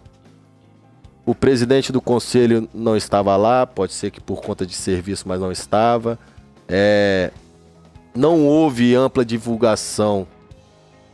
Não houve ampla divulgação dessa assembleia nos canais de comunicação da CS. Pode ser que o estatuto eles cumpriram, cumpriram, botaram edital em jornal de grande circulação etc. Mas as mídias da associação elas foram muito aquém do que deveria ser para convocar essa, essa assembleia de prestação de contas, tanto que não teve quórum e não houve aprovação ou desaprovação das contas. eu queria pelo menos analisar as contas lá. E, e lá elas nem estavam. No dia, eles jogaram para cima do Cabo Bonadiman, que é o presidente da, da Comissão de Finanças, a responsabilidade de ter levado esses documentos. Mas o Conselho Deliberativo, que é quem convoca na figura do seu presidente, deveria ter se comunicado com o Bonadiman para ver se ele poderia levar esses documentos, porque ele chegou na Assembleia saindo de um serviço noturno.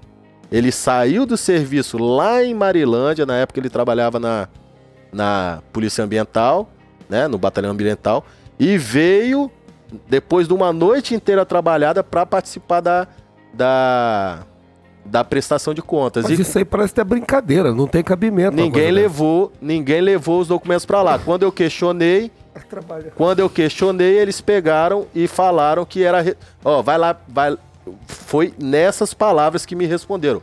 Vai lá pergunta o seu amiguinho Bonadimã por que, que os documentos não estão aqui. Ele falou nominalmente pro senhor? Quem me falou isso foi o, o Sim, Cabo Carlos, diretor Sim, jurídico. sim, cara, mas olha só, isso aqui, isso aqui, eu não tô criticando a chapa 17 e nem falando que o senhor tá errado, tá certo, não é isso. A CS tá acima de todos nós. Exato. né? Ela nos representa. Quando, os- quando começa, ah, não teve quórum. Ah, não, não chegou documento que o cara tava trabalhando. Justifica, tá trabalhando sim, mas olha só. Eu acredito que, rapaz, isso tá muito errado. Exatamente. Esse documento tinha que estar lá, não importa. Não importa se tava trabalhando, não tava trabalhando. Se há o presidente da comissão Então de tem uma finanças, coisa muito errada. Isso não vai dar alguém certo que o nunca. substitua. Se tem o presidente, tem o secretário da comissão de finanças. Se o presidente não pôde, que no caso era o Bonadimã, o secretário tinha que estar tendo a isso, ou qualquer outro membro Sim. do conselho. Eu achei absurdo eu chegar lá para a Assembleia de Prestação de Contas e as contas não estarem ali. Entendeu? E mesmo assim, eles pegaram e falaram que prestaram contas. Não, não, não prestou. E em contrapartida, a chapa 22, então, propõe uma transparência, seria isso aí? Mas só pra deixar claro que eles não estão ilegal, né? O, o que acontece? Tecnicamente falando. Tecnicamente, eles Não tão. estão, eles Estão estão amparados. ilegais. Não, estão amparados ou não estão Não estão amparados. Porque o estatuto da associação é a lei máxima. Se eles não cumprem o estatuto, eles estão in- incorrendo em falha estatutária. Mas quem deveria fiscalizar isso aí, que é o Conselho Deliberativo, é, é- é representado pelo Cabo Jonathan, que é o presidente atual do Conselho e foi pelo ano passado também, é membro da Chapa 17 ele hoje é membro da chapa 17. O Cabo ele no deveria caso, ter fiscalizado É, a o- é o cara que associação. fiscalizaria. O cara que fiscalizaria a associação, que não fiscalizou, que não organizou uma devida prestação de contas, hoje é membro e concorre à eleição pela chapa 17, que é a chapa do Eugênio. Ou seja, é um prêmio por ele não ter fiscalizado? Eu fico nessa de dúvida. Por quê? Por que ele não fiscalizou e por que hoje ele tá na chapa? Ou a então, chapa 17. é. Ou então, por que, que as contas não foram prestadas e ele hoje se presta a estar na chapa de. Eu o isso é provado? O senhor tem como provar isso que o senhor tá falando? Provar o quê? Provar isso que o senhor tá, Tá, falando lá, é só aqui. ver a inscrição da chapa, ele tá lá. Não, mas que ele não fiscalizou. Não teve prestação de conta. Não teve. Não teve prestação de conta. Faltou fiscalização. Ao meu ver, é isso. A prova é essa. A, a prestação de conta tem que ocorrer até o dia 31 de março. No dia 31 de março desse ano, 2021, foi até convocada. Foi até convocada a Assembleia de Prestação de Contas. Aí o conselho pegou, na pessoa do, do Jonathan, falou que não iria ter porque houve um lockdown do governo do estado. Aham. Março, Sim. abril, maio, junho, julho, agosto. Vamos entrar setembro daqui a pouco. Seis meses e ele não reconvocou essa, essa prestação de contas. Por que será? tempo de, de convocar uma prestação nesse corrente ano e fazer essa prestação? Era pra ter sido convocada. Era pra ter sido Mas dá tempo de convocada. fazê-la ainda. Dá, dá tempo, dá tempo, mas vai ser muito intempestivo. Entendeu? Era pra ter sido feito em março. Acabou o período lá de. de, de- Pô, esses dias eu vi um, um militar reclamando que eles emprestaram o, o, o cerimonial da CS pra o Sindaspes, que é o sindicato lá de agente penitenciário. Aí a explicação de um correligionário partidário da Chapa 17 lá, que é o nosso é, excelentíssimo Tenente Ramalho, ele pegou e falou num grupo de WhatsApp que é, aquilo ali de, é, de emprestar de graça para outras associações, aquilo ali é bom porque gera é, empatia e tal. Beleza, eu acho também que é um argumento válido. Ok, ok. Mas você usar o seu cerimonial para terceiros fazerem reuniões, assembleias, etc., ok. E você usar o seu para sua missão estatutária, que é prestar conta, que é pegar e mostrar para o sócio onde está entrando os 400 mil reais que eles gastam todo mês, não pode. Cadê a coerência desse tipo de postura? Cadê a coerência ao o Jonathan hoje está concorrendo com a chapa 17 e não ter prestado contas dois anos? Gente, isso é muito sério o que eu tô falando.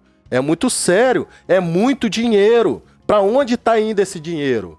Para onde tá? Pô, são 400 mil por mês. Faz as contas. 12, 12 meses no ano. 4 milhões, quase 5 milhões de reais. Para onde está indo isso? Para onde está indo? Os advogados foram retirados porque falaram em falta de dinheiro. Aí logo após contrataram um clube em Vila Velha que custa quase 30 mil reais por mês e a, e a reforma desse foi feita com o nosso dinheiro. Com dinheiro da SES. É. E aí, pra, ca- cadê? Cadê as notas? Como foi isso? Foi cotado? Foi cotado. Hein, eu queria saber de uma coisa.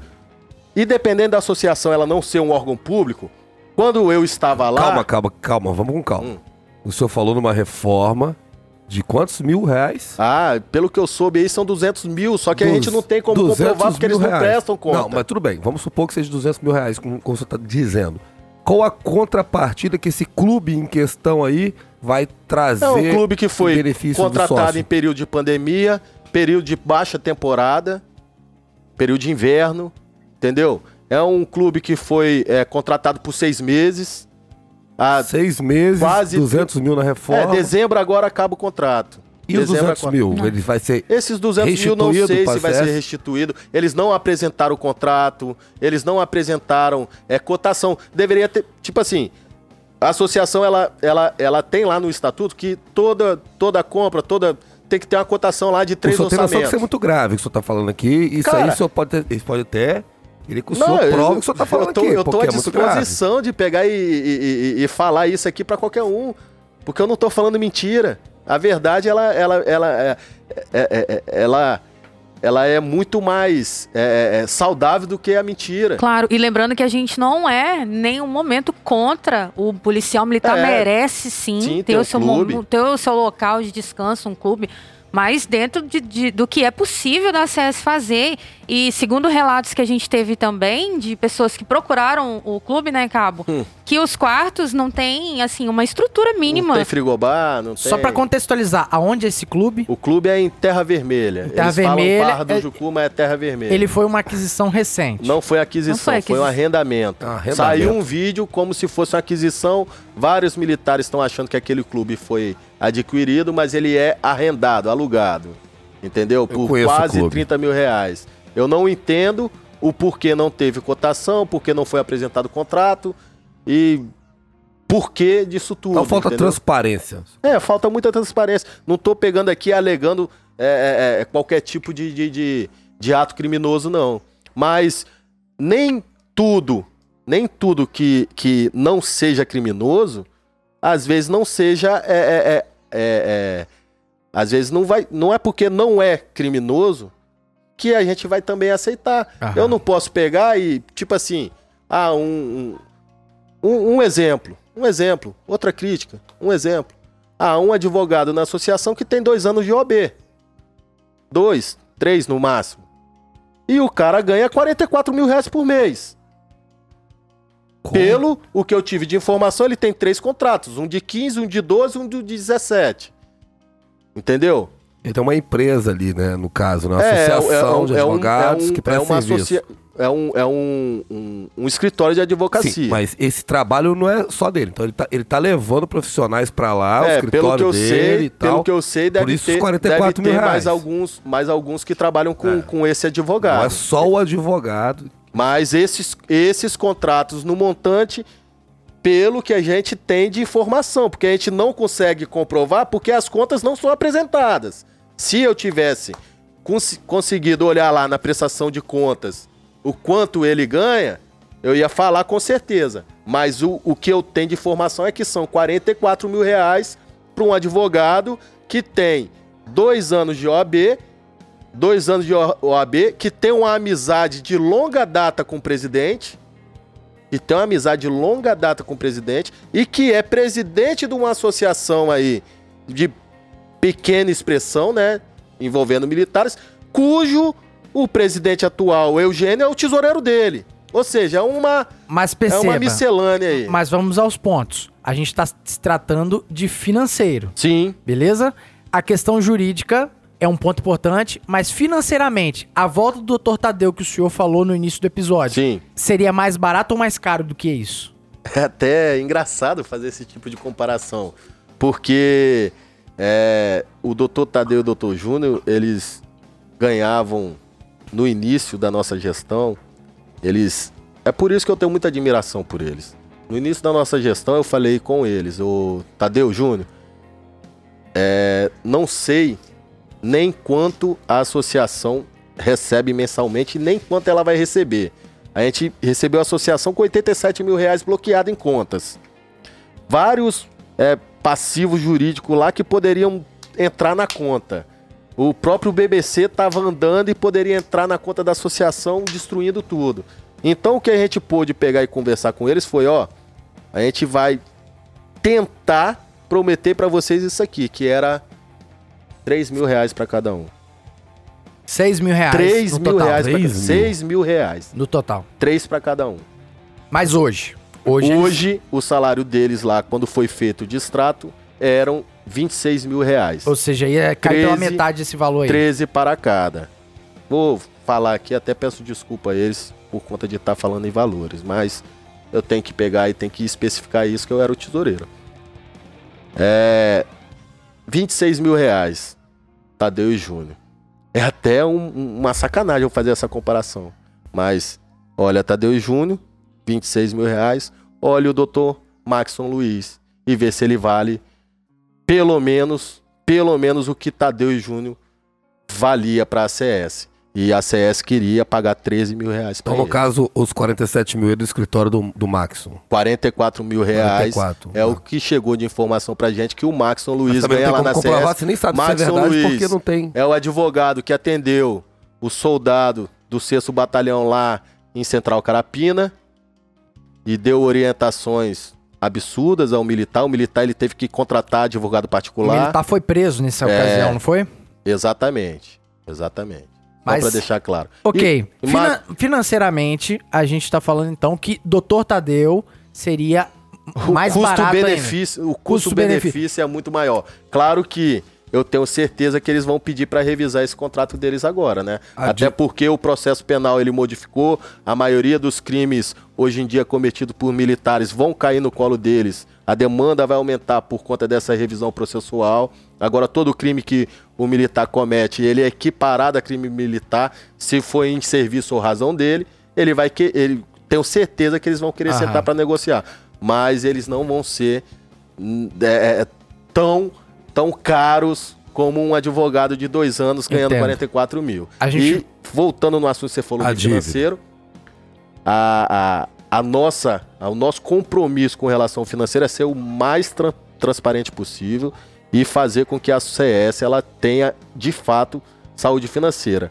O BBC é um ponto que a gente trava desde quando eu estava lá na CS. Porque Explica essa dívida pro, pros nossos essa ouvintes. dívida é a seguinte. O senhor tem conhecimento disso? Sim, a associação, na época, há 20, uma- uns 20 anos atrás, ela, administrada por um dos seus ex-presidentes, ela tinha um convênio com um banco, o falido, né, extinto banco BBC, e esse banco ele fazia o quê? Ele fazia empréstimo consignado para o militar. De que forma? O banco dava o dinheiro, a ACS fazia o desconto do valor devido mensal no contra-cheque do polícia e quando ela recebia do polícia, ela repassava esse falou ao banco para pegar e, e fazer o ciclo ali, né, na, da, daquela movimentação, daquele acordo financeiro. Houve um período em que o presidente, à época, ele pegou e se. é, é, é, ele. Você Quem seria o presidente? era o Cabo Messias. Eu vou ser mais eufemista também, porque eu não. Mas o que aconteceu? Ele não repassou esse dinheiro. 1 milhão e 400 mil reais. Calote. É, ele não passou. Como seu objetivo? Calote, E a esse, CS enrolou. e esse dinheiro não foi para os cofres da CS e sumiu da associação. Resumindo, querendo ou não, quem o colocou lá e quem deve pagar isso são os associados. Porque se você escolhe um mau presidente e esse camarada desvia dinheiro da associação, quem vai pagar isso? A associação é pessoa jurídica.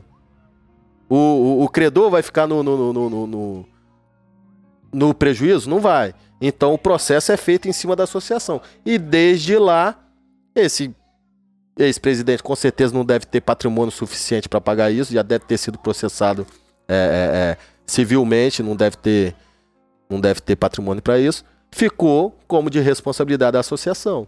A associação, desde lá, ela vem travando uma, uma batalha jurídica. É, poderia se ter feito é, é, é, Tem quanto essa dívida hoje? 32 milhões. Deus Uau, meu Deus. 32. fazer uma auditoria dentro da Quando, CS. quando a gente assumiu a associação, esse problema já existia, né? Tô falando da época lá, 2016, quando assumimos. O... E Na hoje? época, E hoje? O que faremos? o que faremos é buscar, buscar se a associação... Na última eleição, eu concorri à chapa 22 com o presidente Cabo Leonardo. A gente já tinha uma estratégia para resolver esse problema, que é o quê? Pagar. Pagar. Porque a dívida ela existe, a dívida ela é justa. Quem, pô, eu não posso pegar e achar certo se você tá devendo a alguém e você não pagar. Às vezes você não consegue pagar hoje, você não consegue pagar amanhã, mas uma hora você vai sentar, negociar, ver o que Fazer é um devido, acordo, né? ver o que, que pode ser acordado e pagar. Todo mundo pode ficar devendo. A pessoa não pode pegar e dever e falar, e falar que a dívida não existe. Eu acho que não é nem uma questão moral se a gente é bonzinho ou não. Eu acho que é uma questão de inteligência. Por quê? Porque se você não negocia hoje, amanhã a justiça vai lá e te dá um, um Esse, é o, muito esse é maior. o grande problema. Se essa dívida for executada, se essa dívida for é, é, é, é, é, imposta à associação, o recurso jurídico principal que o judiciário vai ter é o Bacenjude. Bacenjude é um bloqueio que vai acontecer, um bloqueio judicial na conta da associação e todo o recurso que tiver na conta da associação não vai poder ser movimentado. Não vai poder. Ou seja, hoje temos um plano de saúde Sim. com mais de, eu creio que duas mil vidas ou até menos, mas na época que eu saí de lá, gerava em torno de 400 mil reais cada boleto daquele. A multa por um dia de atraso desse, dessa conta, é, na época era de 30 mil reais. A multa Por dia. não, multa.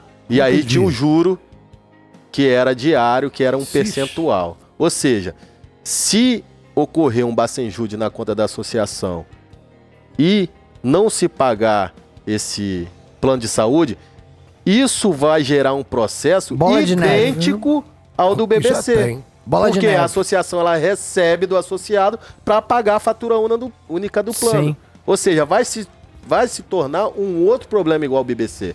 Então a nossa ideia é se assumir a associação, né, lá em janeiro, sendo eleita agora dia 27 de setembro, nós iremos buscar o máximo possível de resolver esse problema. A tá Seja- parecendo um clube lá do Rio que eu conheço. Tá desse Seja jeito. é, é, é, Desse ne- jeitinho. Tá negociando ao máximo. Eu tenho certeza que esse credor ele tem, ele tem boa vontade de negociar e de receber isso logo. Não. Com Óbvio. certeza. E de Óbvio. pegar e dar um desconto É condizente. porque tem- a maior parte dessa, dessa dívida é juro, né? Pois é, então a, a, a ideia é realmente sentar com, com o advogado dessa massa falida, negociar, ver qual é a realidade, ver ver se ele realmente está tá propondo algo, algo é, é, é, pagável pela associação. Mas agora vamos pro mundo real. Imagina se sentou lá, ah, beleza. A chapa 22 assumiu o comando da CS e negociou e chegou, sei lá, 2 milhões. Olha só, imagina, eu tô situando o melhor dos mundos. Sim.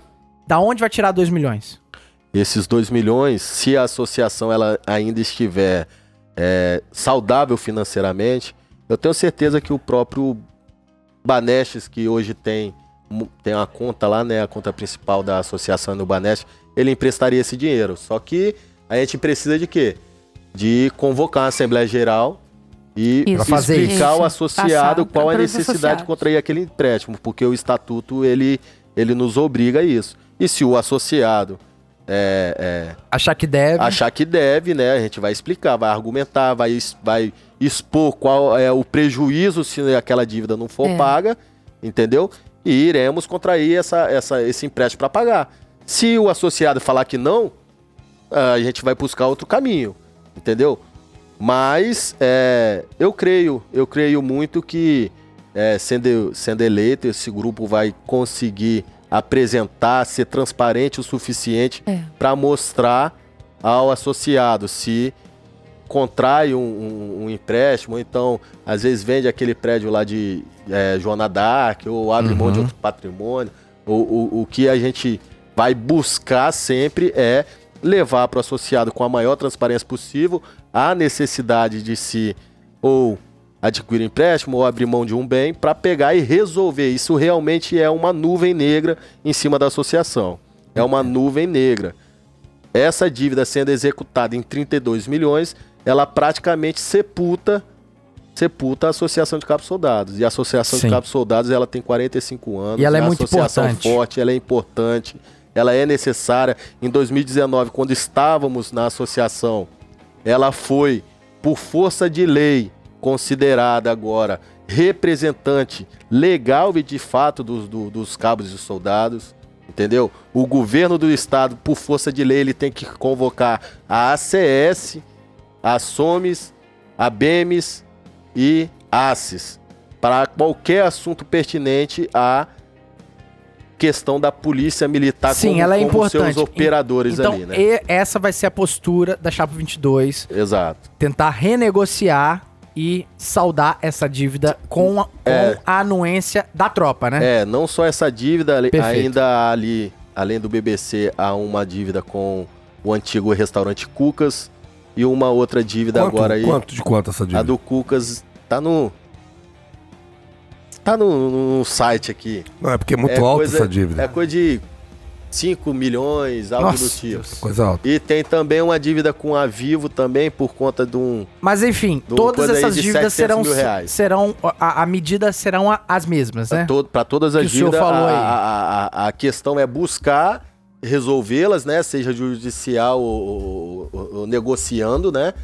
Ou negociando ali pagar e fazer com que a associação ela, ela, pô, ela seja respeitada também pelos, pelo, pe- pe- pelos empresários em si, né? Nós pegamos uma associação com, pô, mais de 300 protestos de dívida em cartório, cara. É um negócio, um negócio absurdo Fica que a gente feio, viu né? lá. Fica feio. É feio, é feio. A gente chegava pra fazer a compra de alguma coisa lá Enfim, no início da a gestão. gente precisa andar, Cabo. A Era gente precisa complicado. andar com o tema. Mas enfim, já deu pra entender a seriedade do, do assunto e como a Chapa 22 vai agir. O próximo tema, o Alvernaz vai fazer. Cabo Fernando, o senhor já fez parte da, como o senhor bem disse aí, da chapa 3, que foi eleito e ficou três anos lá, Exato. o diretor Tesoureiro. né? tesoureiro, né? Então, ou seja, e depois disso teve outra eleição, o senhor Exato. participou, ficou em segundo lugar, ganhou. E agora o senhor vem novamente, colocou o nome do senhor de novo e o senhor vai tomar pancada, o senhor sabe disso. Exato. Algumas coisas aconteceram ali e agora eles vão falar. Aqui é uma oportunidade, se o senhor quiser falar sobre o tema, porque eu lembro que na gestão dos senhores lá da Chapa 3, houve um episódio que deu uma repercussão negativa enorme para a administração dos senhores e que as pessoas, ninguém viu aquilo de forma positiva, que Nem foi poderia. o caso de diretor da ACS, diretores da ACS, se- é, é, sendo vistos, né, com recurso da ACS em caso de tolerância. Casa de tolerância. É, É, Esse aí eu não tinha ouvido ainda, não. Então, ou seja, isso Essa é foi sua antiga. repercussão negativa e o senhor vai responder sobre isso. Se o senhor já quiser ir falando sobre isso aí, como foi. Não, não, explica melhor. Vamos falar português claro aqui, cara. Tava usando o veículo da CS no prostíbulo. Um puteiro. No O, o puteiro. veículo da associação. Isso foi quando? Foi o meio vamos de vamos locomoção. constatar isso, Isso aí. foi no início da gestão da, Da lá chapa dois- 3. da Chapa Aqui 3, o senhor a que eu era... participei, que eu era tesoureiro. Isso foi no início da gestão, houve, houve esse problema realmente. É, alguns diretores que, que estavam no clube de Jardim Camburi, ao saírem lá do, do clube, eles cortaram.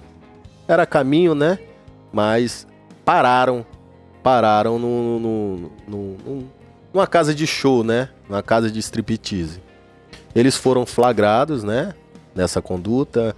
Os carros da associação da nossa época, não sei como tá agora, eles tinham monitoramento 24 horas via GPS. E por um acaso eu observei esse tipo de situação lá no, no GPS, que eu olhava de vez em quando, e pedi que dois diretores fossem lá ver onde aquele veículo estava, porque é, podia ser ao lado, né? Tinha um, um bate-bola ali e tal, mas acabou que quando os diretores chegaram lá, viram que os Foi o- constatado. Isso É. aí já é notório, os cara. colegas estavam lá. É, Mas e aí? E aí o que foi feito foi o correto, né? A diretoria ela se reuniu, se reuniu com esses, com esses dois diretores, falou que não concordava, explicou.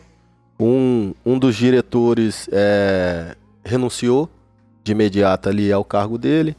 O outro diretor ele é, esperou que fosse é, fosse feito o devido processo legal, né, para que ele fosse excluído da associação. Não tiro a razão de um nem do outro, né? É, vivemos numa democracia e o cara que quis renunciar renunciou e o cara que quis esperar a sindicância regular para ser destituído do cargo esperou. A nossa parte a gente fez o quê?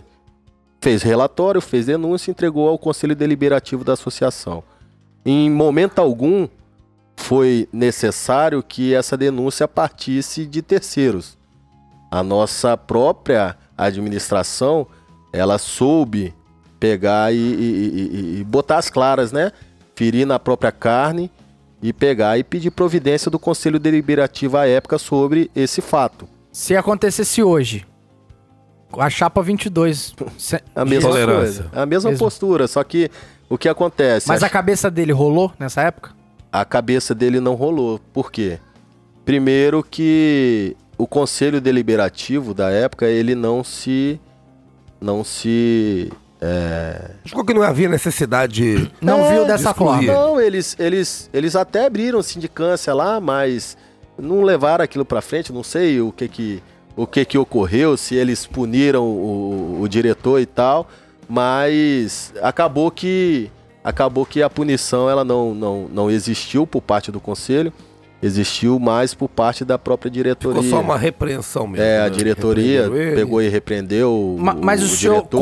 com- mas o senhor percebe que a questão não é moral. Não é se o cara tava se divertindo ou não. Mas era utilizar Era o recurso da o associação. recurso. Porque assim, ninguém Pra vo- fins particular, É, né? ninguém vota É em igual, diretor se- se pra eles ser tivessem- papa. Se eles tivessem parado ali pra se alimentar, se eles tivessem parado ali pra se alimentar, porque tava saindo do, do, do clube, eles realmente tinham uma demanda lá no clube a resolver e tal, beleza. A questão também é moral, porque a casa de striptease não é um local a se parar com o veículo da associação. Eles não gastaram um centavo de recurso a mais, entendeu? Só o, só o veículo Porque, mesmo. o porque o era veículo. caminho. Porque era caminho. Eles deveriam passar por ali para chegar à associação. Pegar os seus carros Só particulares. que e- quando a gente pegou e ganhou a eleição, a gente tinha como plataforma de, de, de, de- campanha a moralidade.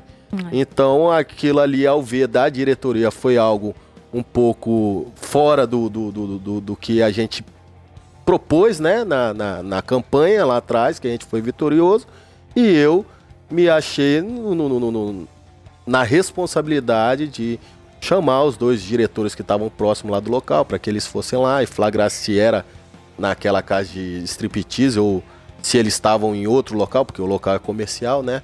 Só para pegar e levantar informação. Se não fosse, não ia. Se não fosse na casa de, de, de striptease lá e fosse, às vezes, no campo de society que tem lá, que os polícias jogam, às vezes parou lá para conversar com alguém, era É. tranquilo. Não houve nenhum recurso a mais da associação aplicado naquilo ali. Foi mais uma questão moral, moral mesmo, mesmo. de É. ter parado naquele local. Mas deixo bem claro que a gente, a gente que denunciou, a associação, a diretoria que à época estava, deu publicidade a isso.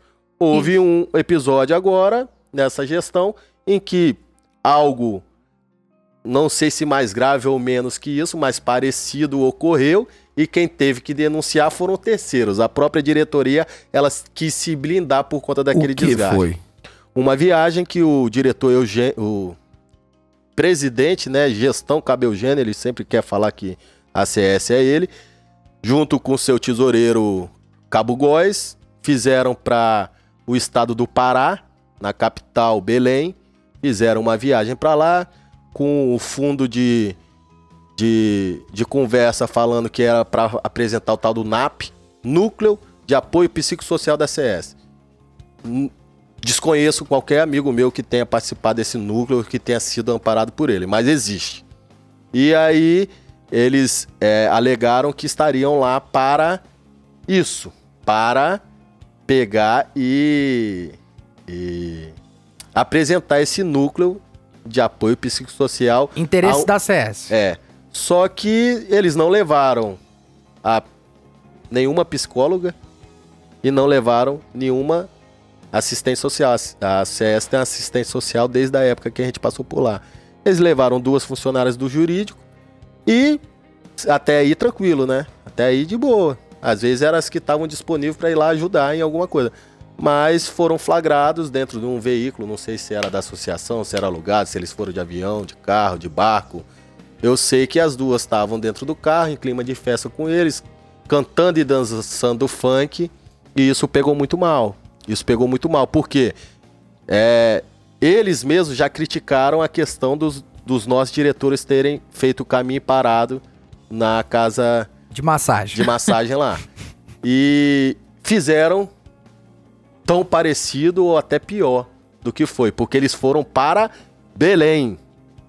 Belém. Eles vão ter a Pará. oportunidade de explicar isso aqui. É, um erro, não, um erro não explica. Não justifica. Beleza? Não justifica. Eu só queria reforçar, Cabo, é, mais uma vez, que quem fez a denúncia foi ele, então justamente não participou dessa situação, né? Da- dessa passagem aí na casa de. Como é que é que você falou? Tolerância. Tolerância.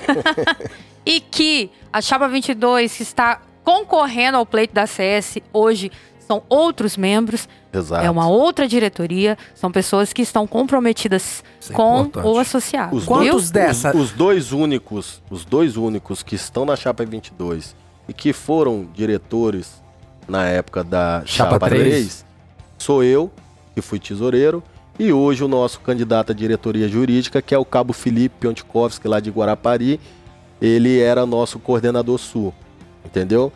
Nenhum desses, desses pontos aí que foram discutidos foram promovidos por mim, deixar bem claro isso. Foram Enfim. outros diretores e que também por, por isso já O senhor foram promoveu a denúncia, né? já Que foram basicamente foi um tiro no questionados, pé o que o senhor já fez. foram né? questionados e, e já passou o- a oportunidade de puni-los. O conselho teve e não o fez. Então, é, é, é, não é de responsabilidade minha isso aí. E o conselho não faz parte da a mi- chapa, a né? minha Aham. parte eu fiz.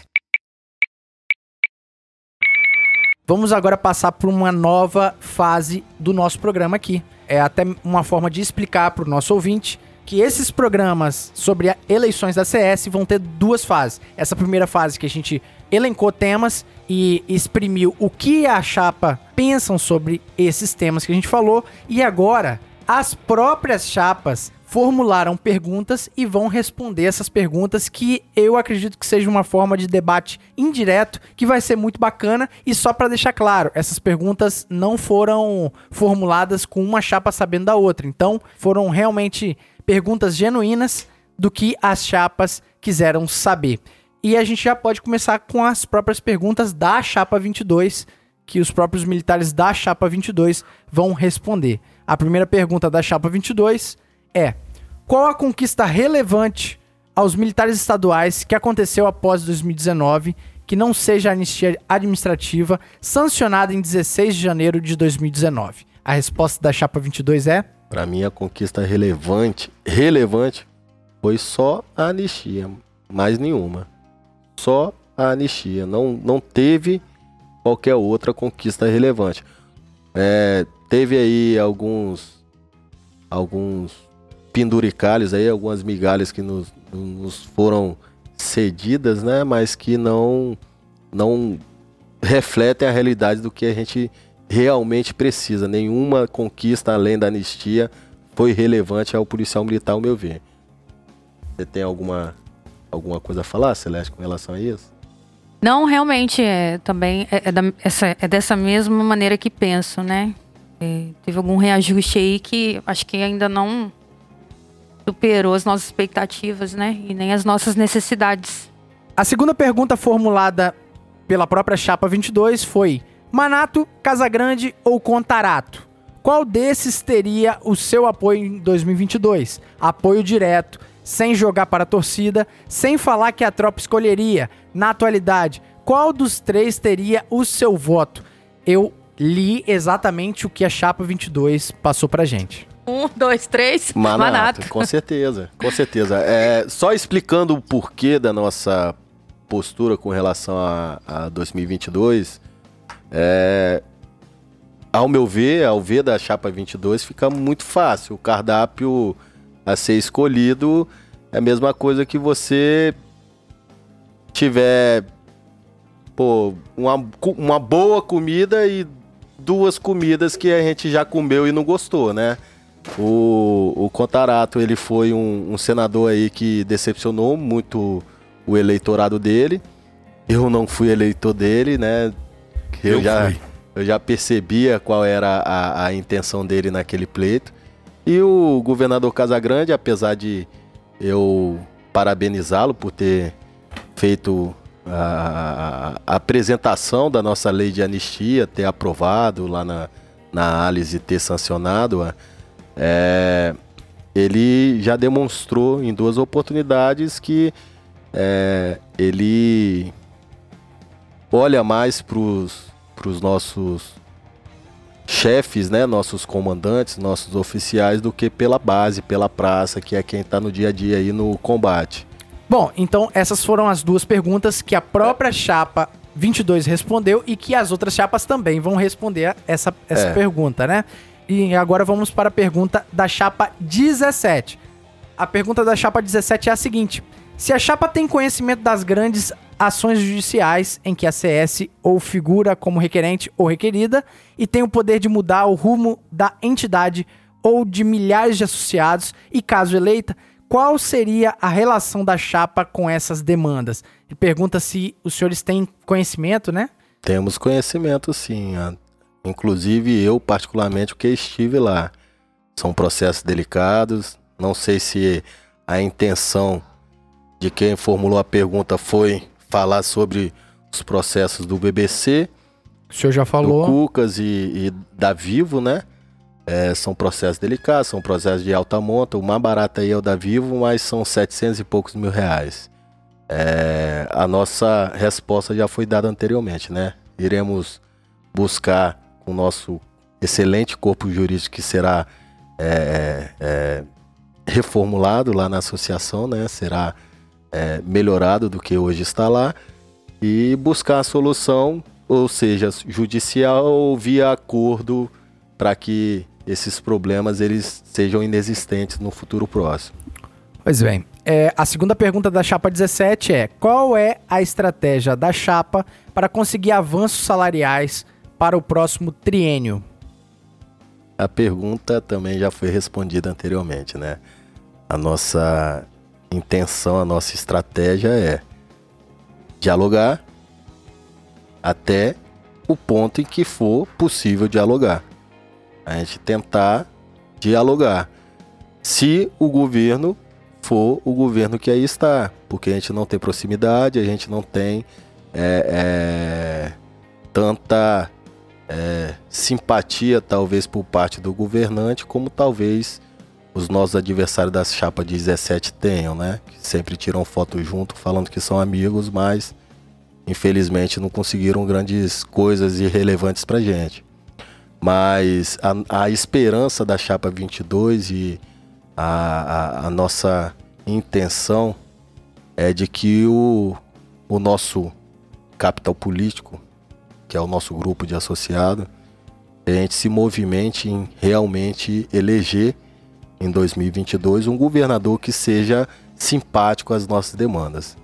É, não é não é nenhuma surpresa para ninguém. A chapa 22 ela tem o apoio do deputado federal Carlos Manato, né, que era deputado, agora está sem mandato.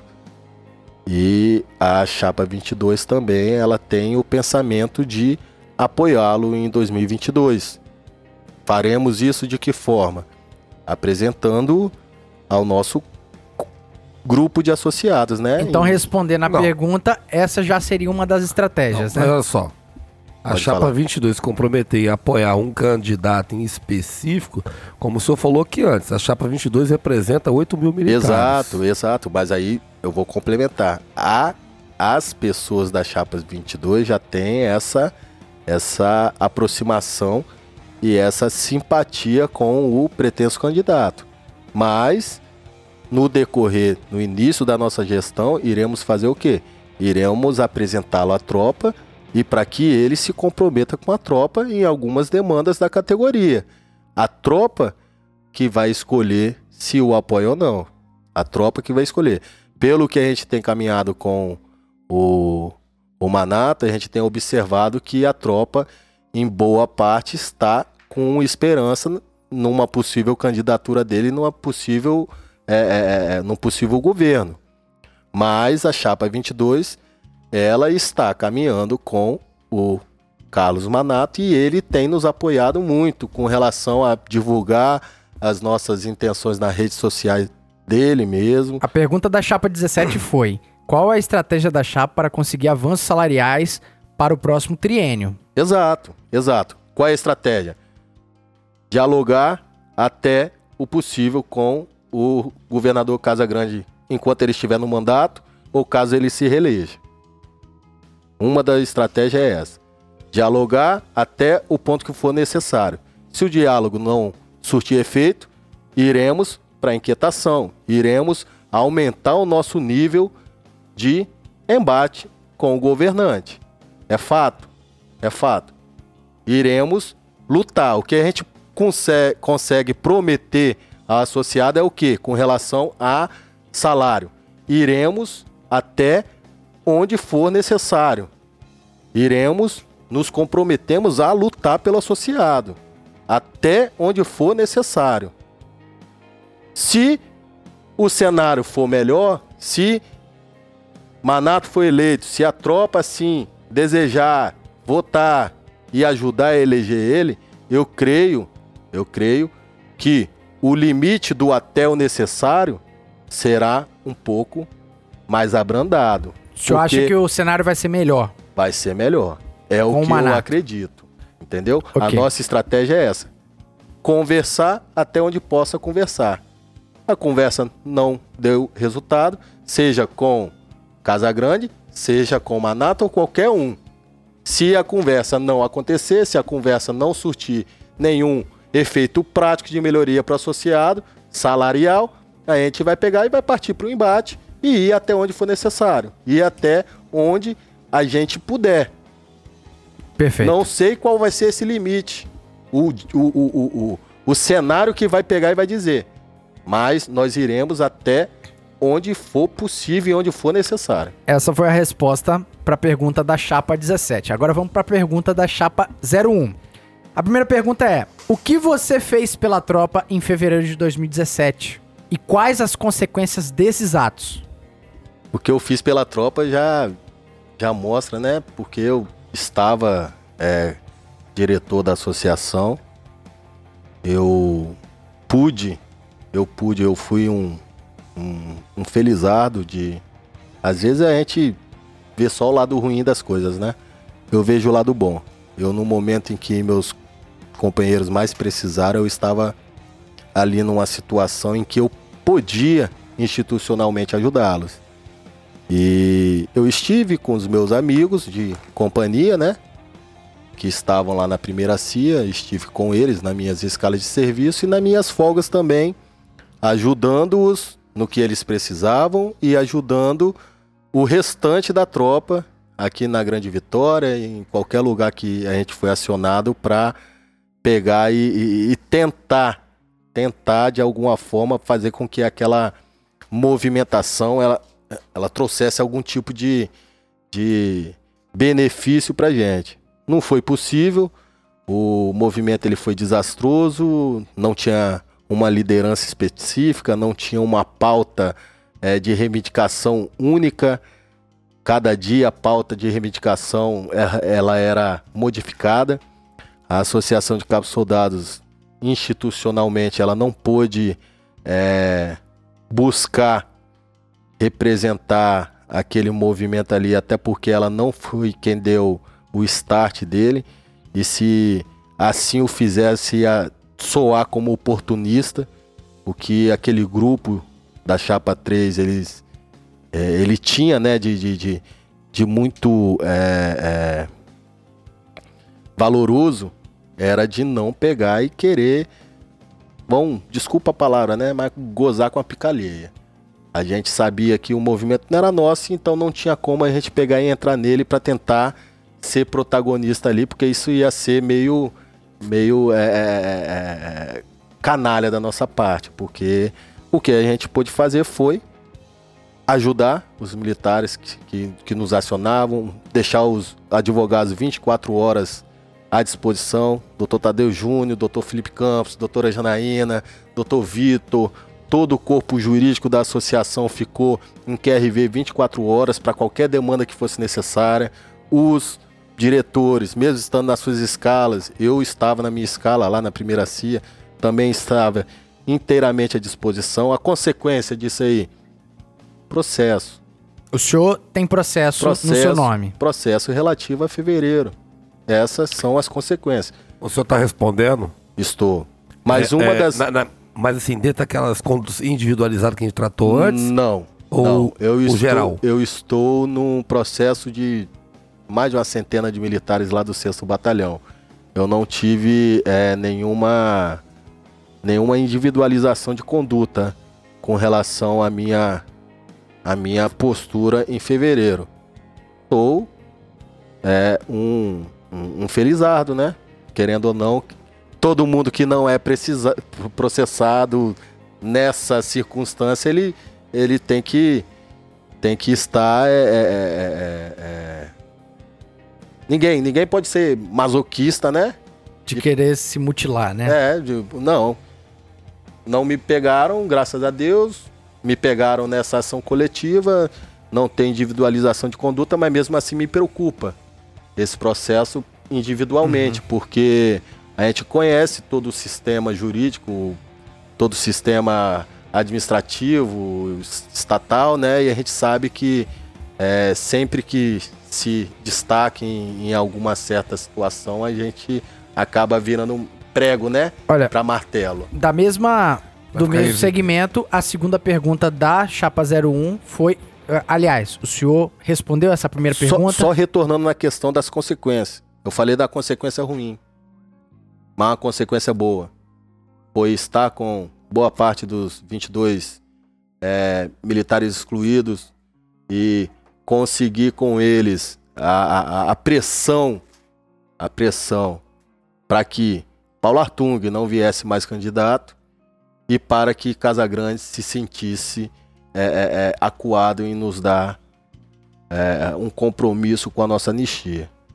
E outra coisa boa foi o quê? Foi conseguir, junto com os associados, a, numa Assembleia Geral, criar, junto com a diretoria, o FANCAP.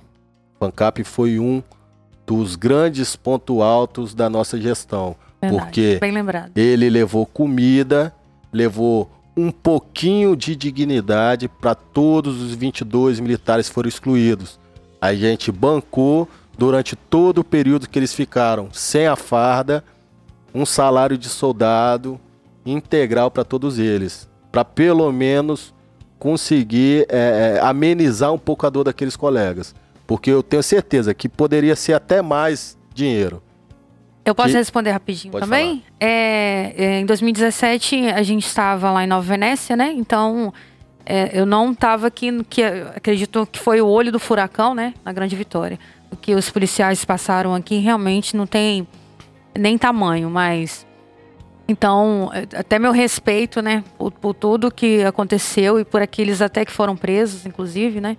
Só Deus sabe né, como é que foi isso, aquele sofrimento todo. É, mas enfim, eu lembro muito bem, lembro com muita tristeza ali no, no portão ali do segundo batalhão.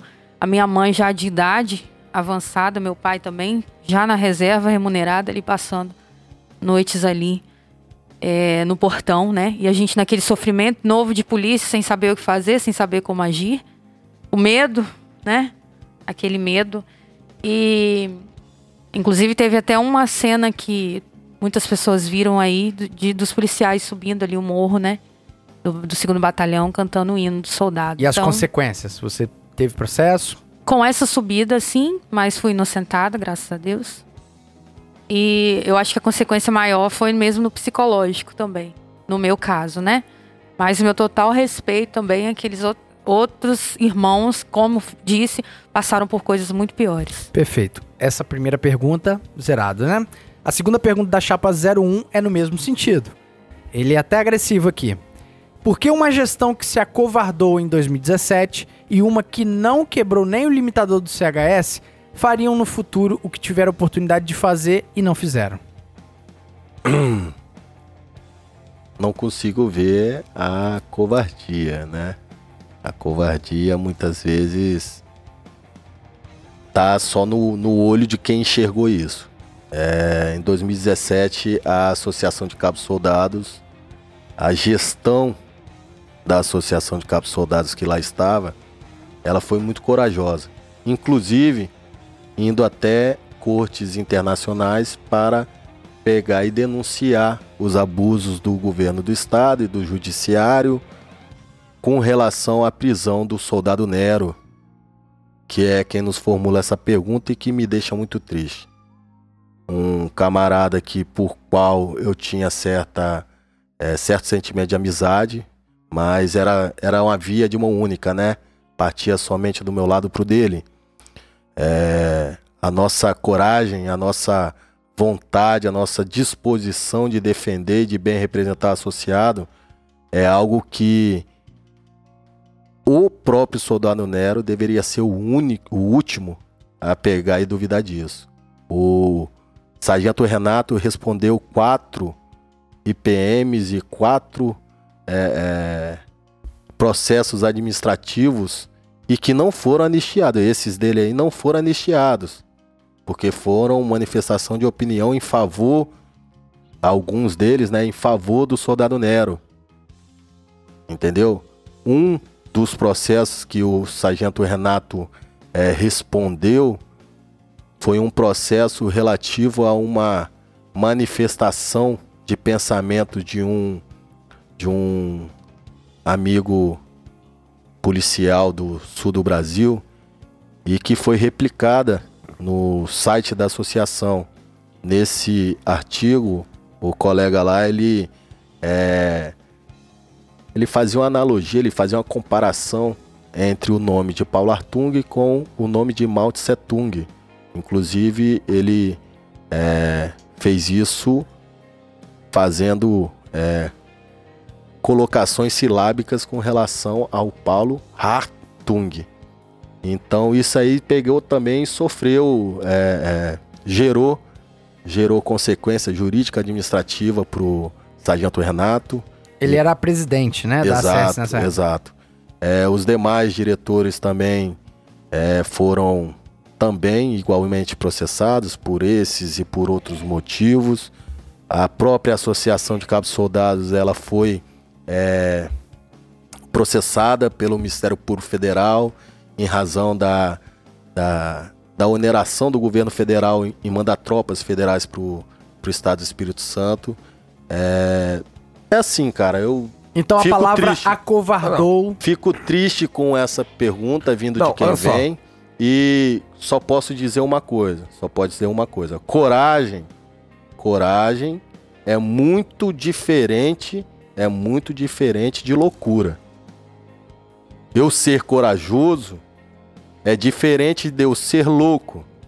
Eu não posso pegar e achar que eu sou corajoso ao ponto de que eu me lanço de cabeça de um bang jump sem a devida amarração do elástico no meu pé. Isso não é coragem, isso é loucura.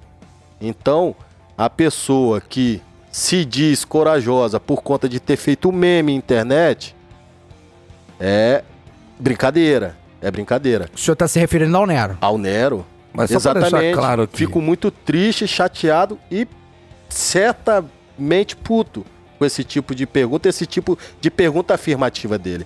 E aí tem o complemento, o que que faria, né? Isso. Fariam no futuro o que tiveram oportunidade de fazer e não fizeram?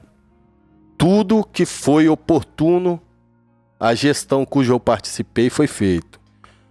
Podemos ter errado em algum aspecto? Ninguém é perfeito. Ninguém vai ser unanimidade de nada nesse mundo. Jesus foi mandado para a cruz, foi mandado para a cruz, mesmo sendo perfeito. Então, eu não posso pegar e querer acreditar que eu fui ou que eu um dia vou ser perfeito. Não posso, nem posso pegar e dar esse tipo de garantia a ninguém.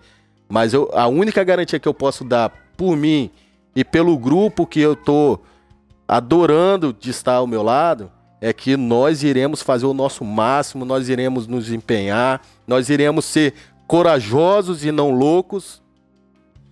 E iremos levar essa polícia militar para um patamar que ela nunca viu até hoje. Esse é o nosso compromisso, de pegar e ter isso como meta. Eu só queria fazer uma observação da pergunta do Nero, essa segunda pergunta, sobre o acovardamento, que ele usou essa palavra. Sim. Eu acredito que essa palavra acovardamento da gestão em questão lá em 2017 não seja apenas um sentimento do soldado Nero, não. Porque boa parte da tropa se viu abandonada e se viu com esse sentimento aqui. Exato. Então isso aqui não é coisa só do soldado Nero, Deixa, não. agora vamos, vamos conversar Entendeu? então. Aí É até bom aí o senhor eu, falar aí. aí, eu queria, co- Pera aí eu segundo só. queria. É até bom o senhor falar aí que o. Ah, o Renato, responsável Renato, responde isso, responde aquilo, tal, tal. Porque essa visão aqui, isso eu posso te afirmar, que não é só do soldado Nero, não. É de boa parte da tropa da polícia militar. Eu ouço. Já ouvi isso de outros militares e tive a oportunidade de é, argumentar, né, sobre isso, igual eu argumentei aqui agora. Eu falo uma coisa: é, pode-se, pode-se ter é, é, é, tido essa, essa impressão por conta de um episódio com relação ao Sargento Renato, que foi o episódio em que ele, é, num áudio, né, pegou e, e- e ren- renunciou ao cargo num áudio, né? Mas vamos só esclarecer, né? 2017, todos os militares estaduais passaram por problemas de cunho psicológico ou psiquiátrico. Quem falar que não passou é porque estava viajando na Nova Em Zelândia, Cuba. Ou então Não tinha ninguém Não bom, tinha. bom ali, né? quem pegar e falar que não teve nenhum tipo de problema desse cunho, tá mentindo pra si mesmo. É, imaginem se pra quem tava na porta do batalhão, pra quem tava é, transitando aí pra cima e pra baixo, usando colete, três carregador, porque tava impossível de circular. Imagine como estava a cabeça do sargento Renato. Ele estava sob uma, uma pressão extrema. Quando houve uma reunião lá no Palácio da Fonte Grande e que logo após essa reunião o William Bonner foi no Jornal Nacional falar que as associações tinham assinado acordo de, de acabar com, com o movimento e etc. É, o Renato foi pego de surpresa. Ele foi à Rotan para apresentar esse, esse acordo proposto pelo governo do estado E o secretário de Fazenda da época, é, covardemente, né, para dividir, para conquistar, causar intriga entre associados, é, tropa e presidente de associação, ele tirou uma foto daquele documento que foi dado vista por todos os, os representantes de classe é, para que fosse apresentada à tropa. Saiu na, na, notícia que o Renato tinha é, aceitado o acordo e que a, a, a, o manifesto tinha acabado ali. Não foi isso. Quando ele chegou na Rotan, ele foi hostilizado. É, inclusive, falam-se de disparos, né? Com relação à revolta dos militares lá, com aquela medida mentirosa que o, o William Bonner tinha é, dado em rede nacional. Inclusive, ele se desculpou publicamente depois por conta do movimento não ter acabado naquele dia. Esse era dia 10 ou 9 de fevereiro, o movimento foi até 22, 23. E ali, ali o Renato, ele percebeu, e eu também percebi por parte dele, o quanto que ele estava se desgastando, o quanto que ele estava se doando pela tropa, e o quanto a tropa pegou e reconheceu aquele esforço dele. Para a cabeça de qualquer um já é difícil isso. Imagina naquela pressão.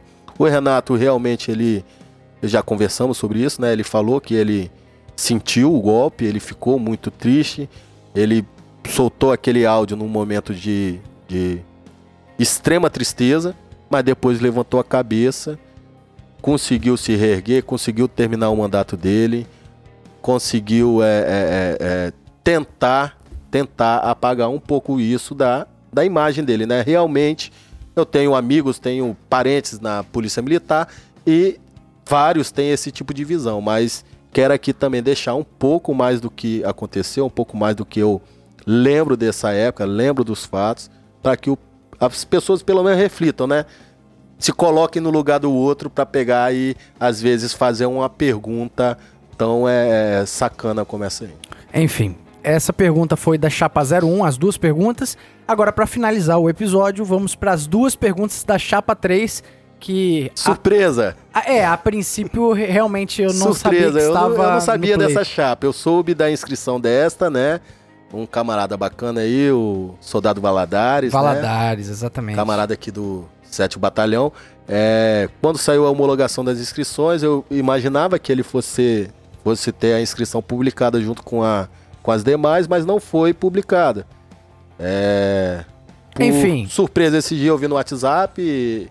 Ele e outros militares falando que essa chapa estava é, homologada. Homologada para vamos vamos lá. Mas o Policice não entra em julgamento é, de não, mérito. Tranquilo, eu né, também não. Sobre só, as chapas. Só fiquei surpreso só. E a gente abre é, abre eu... as portas para todas as chapas mesmo, né? As que 45 do segundo tempo, né? Mas enfim, a chapa 3 do Valadares. Exato. Ela pergunta o seguinte: primeira pergunta: quanto tem que ser o salário do soldado início de carreira? É. O salário do soldado início de carreira tem que ser compatível com a função, né? É, se a gente for pegar e parar para pensar com relação a isso, a gente vai filosofar aqui muito. 20 mil? E talvez não vai chegar no, no, no, no que seria aceitável. Eu, eu, creio, bom, né? eu, creio que o, eu creio que o primeiro, o primeiro juiz, né? O juiz de primeira instância é o, é o soldado de polícia, né? É ele que tá ali quando chega na Maria da Penha, ele que tem que pegar e tem que usar de todo o seu conhecimento psicológico, todo o seu conhecimento é, é, jurídico, todo o seu conhecimento empírico do que é ser um policial militar e resolver de fato se vai conduzir ou não a pessoa. Se aquilo ali, dentro do poder discricionário dele, é um flagrante delito ou não é. Então, é. Eu acho, eu acho, se for para pegar e chegar no mundo fantástico de Bob, no ideal, um soldado de polícia ele não poderia ganhar menos do que um juiz. Até hoje faz um TCO hoje o policial, né? né? É, eu acho que o juiz, ele, dentro da, da excelências dele, né? O meritíssimo e tal, é, eles ganham relativamente bem, né? Para a função que exercem, né? Mas por que não policial militar? Qual a diferença? Qual a, a, a grande é, é, é, é qual a grande. é, Qual o grande serviço público prestado ali? Aham. Enfim, tá aí a resposta da chapa 22 sobre o salário do soldado Se de eu carreira. fosse candidato, De Souza, eu ia dizer que nós deveríamos receber o que nós recebemos, melhorar o nosso poder de compra. Porque É. caiu muito. É. E por isso que tá ruim. É, né? a Eu A falei gente poderia valores, poder de partir. compra. Isso não é só Vai. pro soldado, é pra sociedade como um todo. A gente podia partir aí para fazer essa, essa somatória do, do- de todos os anos que ficaram em defasagem, né? E É, noves fora aí. Só recuperar o poder de compra. Hoje, hoje é algo em torno de 48% Pois a é. defasagem salarial do soldado de polícia, né? Mas é, é, foi igual eu falei aqui, se a gente for pegar e parar pra pensar no que é o ideal, a gente vai ficar aqui conversando três dias e não vai chegar num, Filosofando. num consenso. A segunda pergunta da chapa 3 é: qual a estratégia da chapa para melhorar a vida do soldado, tanto da ativa, quanto da reserva, quanto da reforma? É, no, no geral, né, no caso. De todos Sim, os sim. policiais. Então, é o que a gente vem falando, né, desde o começo da entrevista, né? Sobre a melhoria salarial, sobre a, a carreira, né? Mas eu acredito que é isso. Melhorando o salário, melhora para todo mundo. Tanto que tá na dinheiro, ativa. né, gente? Dinheiro, porque às vezes uma Enfim. É. progressão aí, não, não, não- uma- um plano de carreira às vezes não atende todo mundo, mas o salário sim. Um dos Dinheiro. nossos. um A dos- chapa Alveraz pode fazer pergunta, só Claro pra encerrar que aqui pode. o clima. Melhor, eu queria fazer só duas perguntinhas só. É rapidinho, pai bola. É, inclusive eu vou fazer para outras chapas também. Inclusive vou até elogiar a chapa 17 aqui, pela postura no negócio dos torneios de futebol aí, que não tinha, antigamente hoje em dia tem. É, depois de 2017 a polícia deu aquela afastada e acredito que isso é bom para unir os policiais, tá? Interagindo. Sim. Se os senhores Sim, pretendem, verdade. em caso de eleição, seguir com isso aí, promovendo eventos esportivos. Tá no nosso projeto de campanha, né, Celeste? É verdade. Fala aí. É, assim, eu só queria que Fernando, é, Cabo Fernando só explicasse a questão, é, como o Alvernaz falou, que antes não tinha, né? Ah, tá. Mas Na gestão cuja eu participei, não houve é, esse tipo de evento, porque 2016 foi um ano de arrumação de casa, né? E de captação de recurso, de tentar saldar financeiramente a associação. E para mim, um evento desse ele tem que ser de fato, de fato elaborado do início ao fim e é, apoiado, patrocinado pela associação se for fazer. Se eu for fazer um negócio, eu tenho que fazer direito. Eu não vou fazer pelas coxas só para dizer que eu fiz. Então, é, a, a intenção da Chapa 22 é, é de dar, dar é, é, é, é, continuidade, Continuidade. nessa medida. Realmente foi uma medida que eles puderam fazer porque também pegaram a associação um pouco mais organizada e saudável financeiramente. É algo importante porque traz união, traz um pouco mais de, de lazer para o policial militar, traz a, aquele espírito de camaradagem. Mas também a gente não pensa em parar só no, no- na, na atividade desportiva futebol, não. sim, verdade. gente- É, temos também a ideia de fazer o encontro, né, dos policiais da reserva remunerada, né, Exato. veteranos, o encontro das policiais femininas e das mulheres de segurança pública no, no todo, né? E eu acho que isso é muito importante para interação e reconhecimento desses profissionais, né? É. A, a outra pergunta é sobre aqueles militares que foram aposentados da Polícia Militar por estar embaixado por algum motivo, responderam algum processo e que estão em processo judicial para tentar retornar à Polícia Militar. Se vocês pensam alguma coisa no sentido de apoiá-los com corpo jurídico ou apoiá-los com questão financeira, complementação salarial, coisas do Eu- tipo, porque eu tenho vários amigos meus, por exemplo, o senhor tem um Sim, né, o que, é, que, que é comum aqui a gente, a situação do Gibson tá lá. Então, o que, se os senhores têm algum pensamento em relação a isso? A, a intenção é, é, é sempre de fazer o melhor pelo que o associado deseja, né? Há militares nessa condição, né? Que desejam retornar porque foram é, aposentados aí por, por motivação de estarem é, mais de dois anos agregados, né? E que hoje em dia se sentem capazes é, na sua questão de saúde de retornar para o serviço ativo. Eu acredito que o próprio Estado ele deveria se preocupar com isso, né? É um militar que retorna, que já tem uma formação, é, é, é mais barato para o Estado trazer esse cara do que contratar outro. E se o cara está desejando voltar é porque ele tem é, capacidade né, física, mental e vontade, né? O que o polícia precisa muito é Sim, vontade. mas a CS vai a, fazer a quê? ideia Nossa, da associação é pegar e provocar o governo do estado, que o governo do estado ele, ele veja a importância de tal medida, né? É, com relação aos colegas que foram aposentados e que não têm é, vontade de retornar nos nossos nos nossos nas nossas intenções à frente da associação tem ali também algo relacionado à produção de conhecimento para questões internas né, da, da PMS, Uhum. principalmente dos nossos cabos soldados.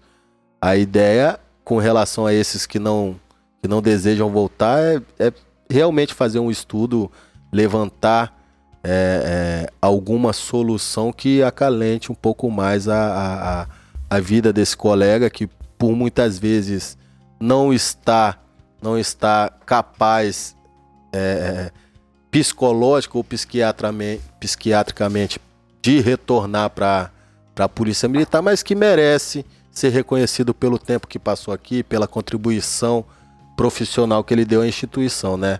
A, a, a Chapa 22 pensa dessa forma. Então, essas foram as perguntas que a Chapa 22 é, respondeu.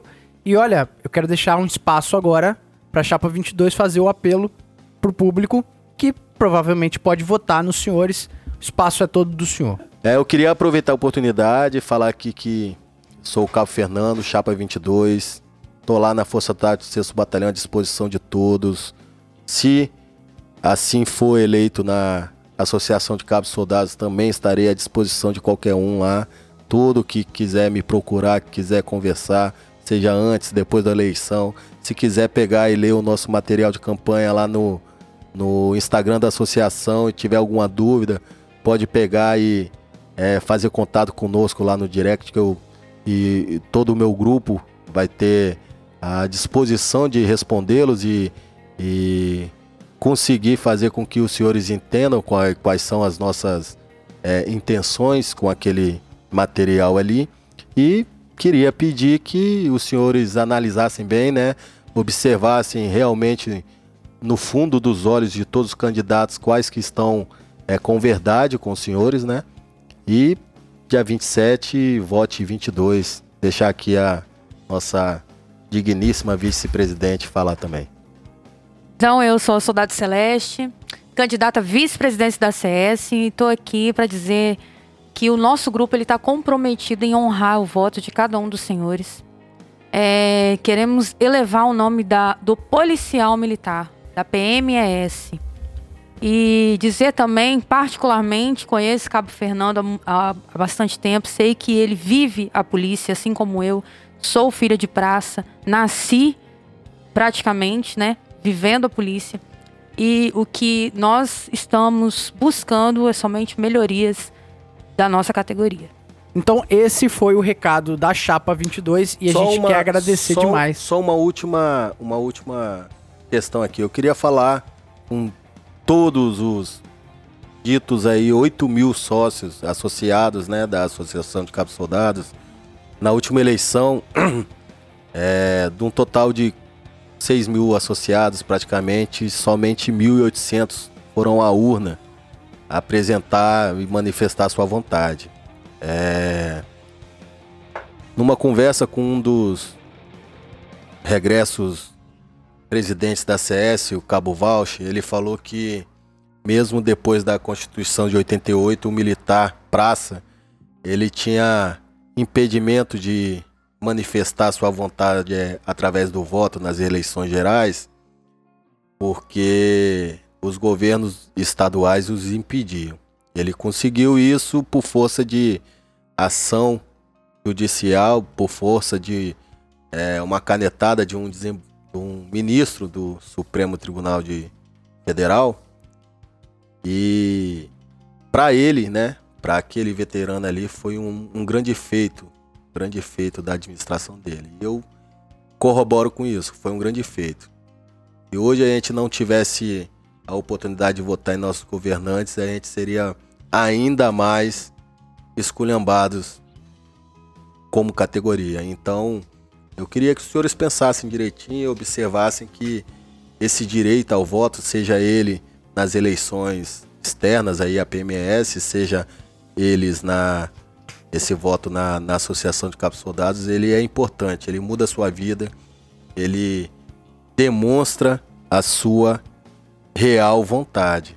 Então não não seja refém da sua escolha ou não seja refém da sua omissão de não escolher. É, eu queria aqui, do fundo do coração, pegar e me dirigir a toda associada da Associação de Cabos Soldados. Haverá urna em toda a companhia independente, todo o batalhão, toda unidade militar de fato. Tem que ter urna, se não tiver está errado. Toda unidade militar vai ter que ter uma urna. E eu aposto que todo mundo tem uma unidade militar próxima, de, próxima à residência. Então, não deixem de votar, é muito importante. São 8 mil sócios.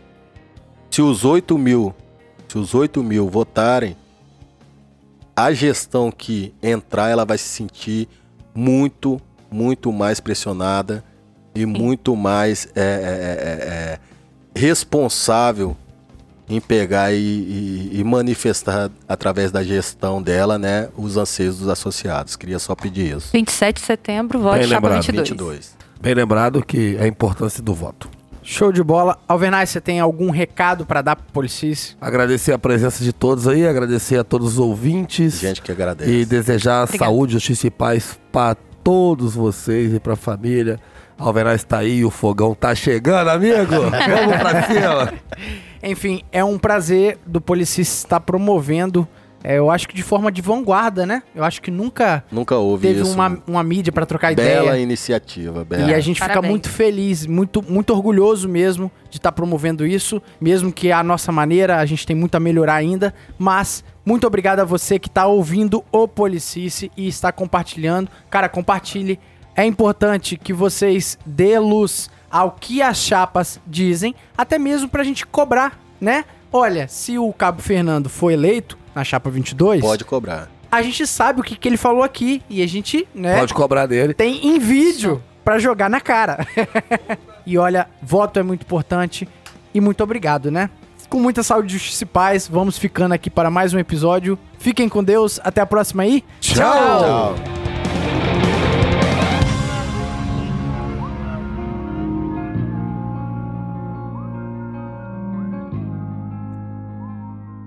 E esse podcast foi editado por DS Produções.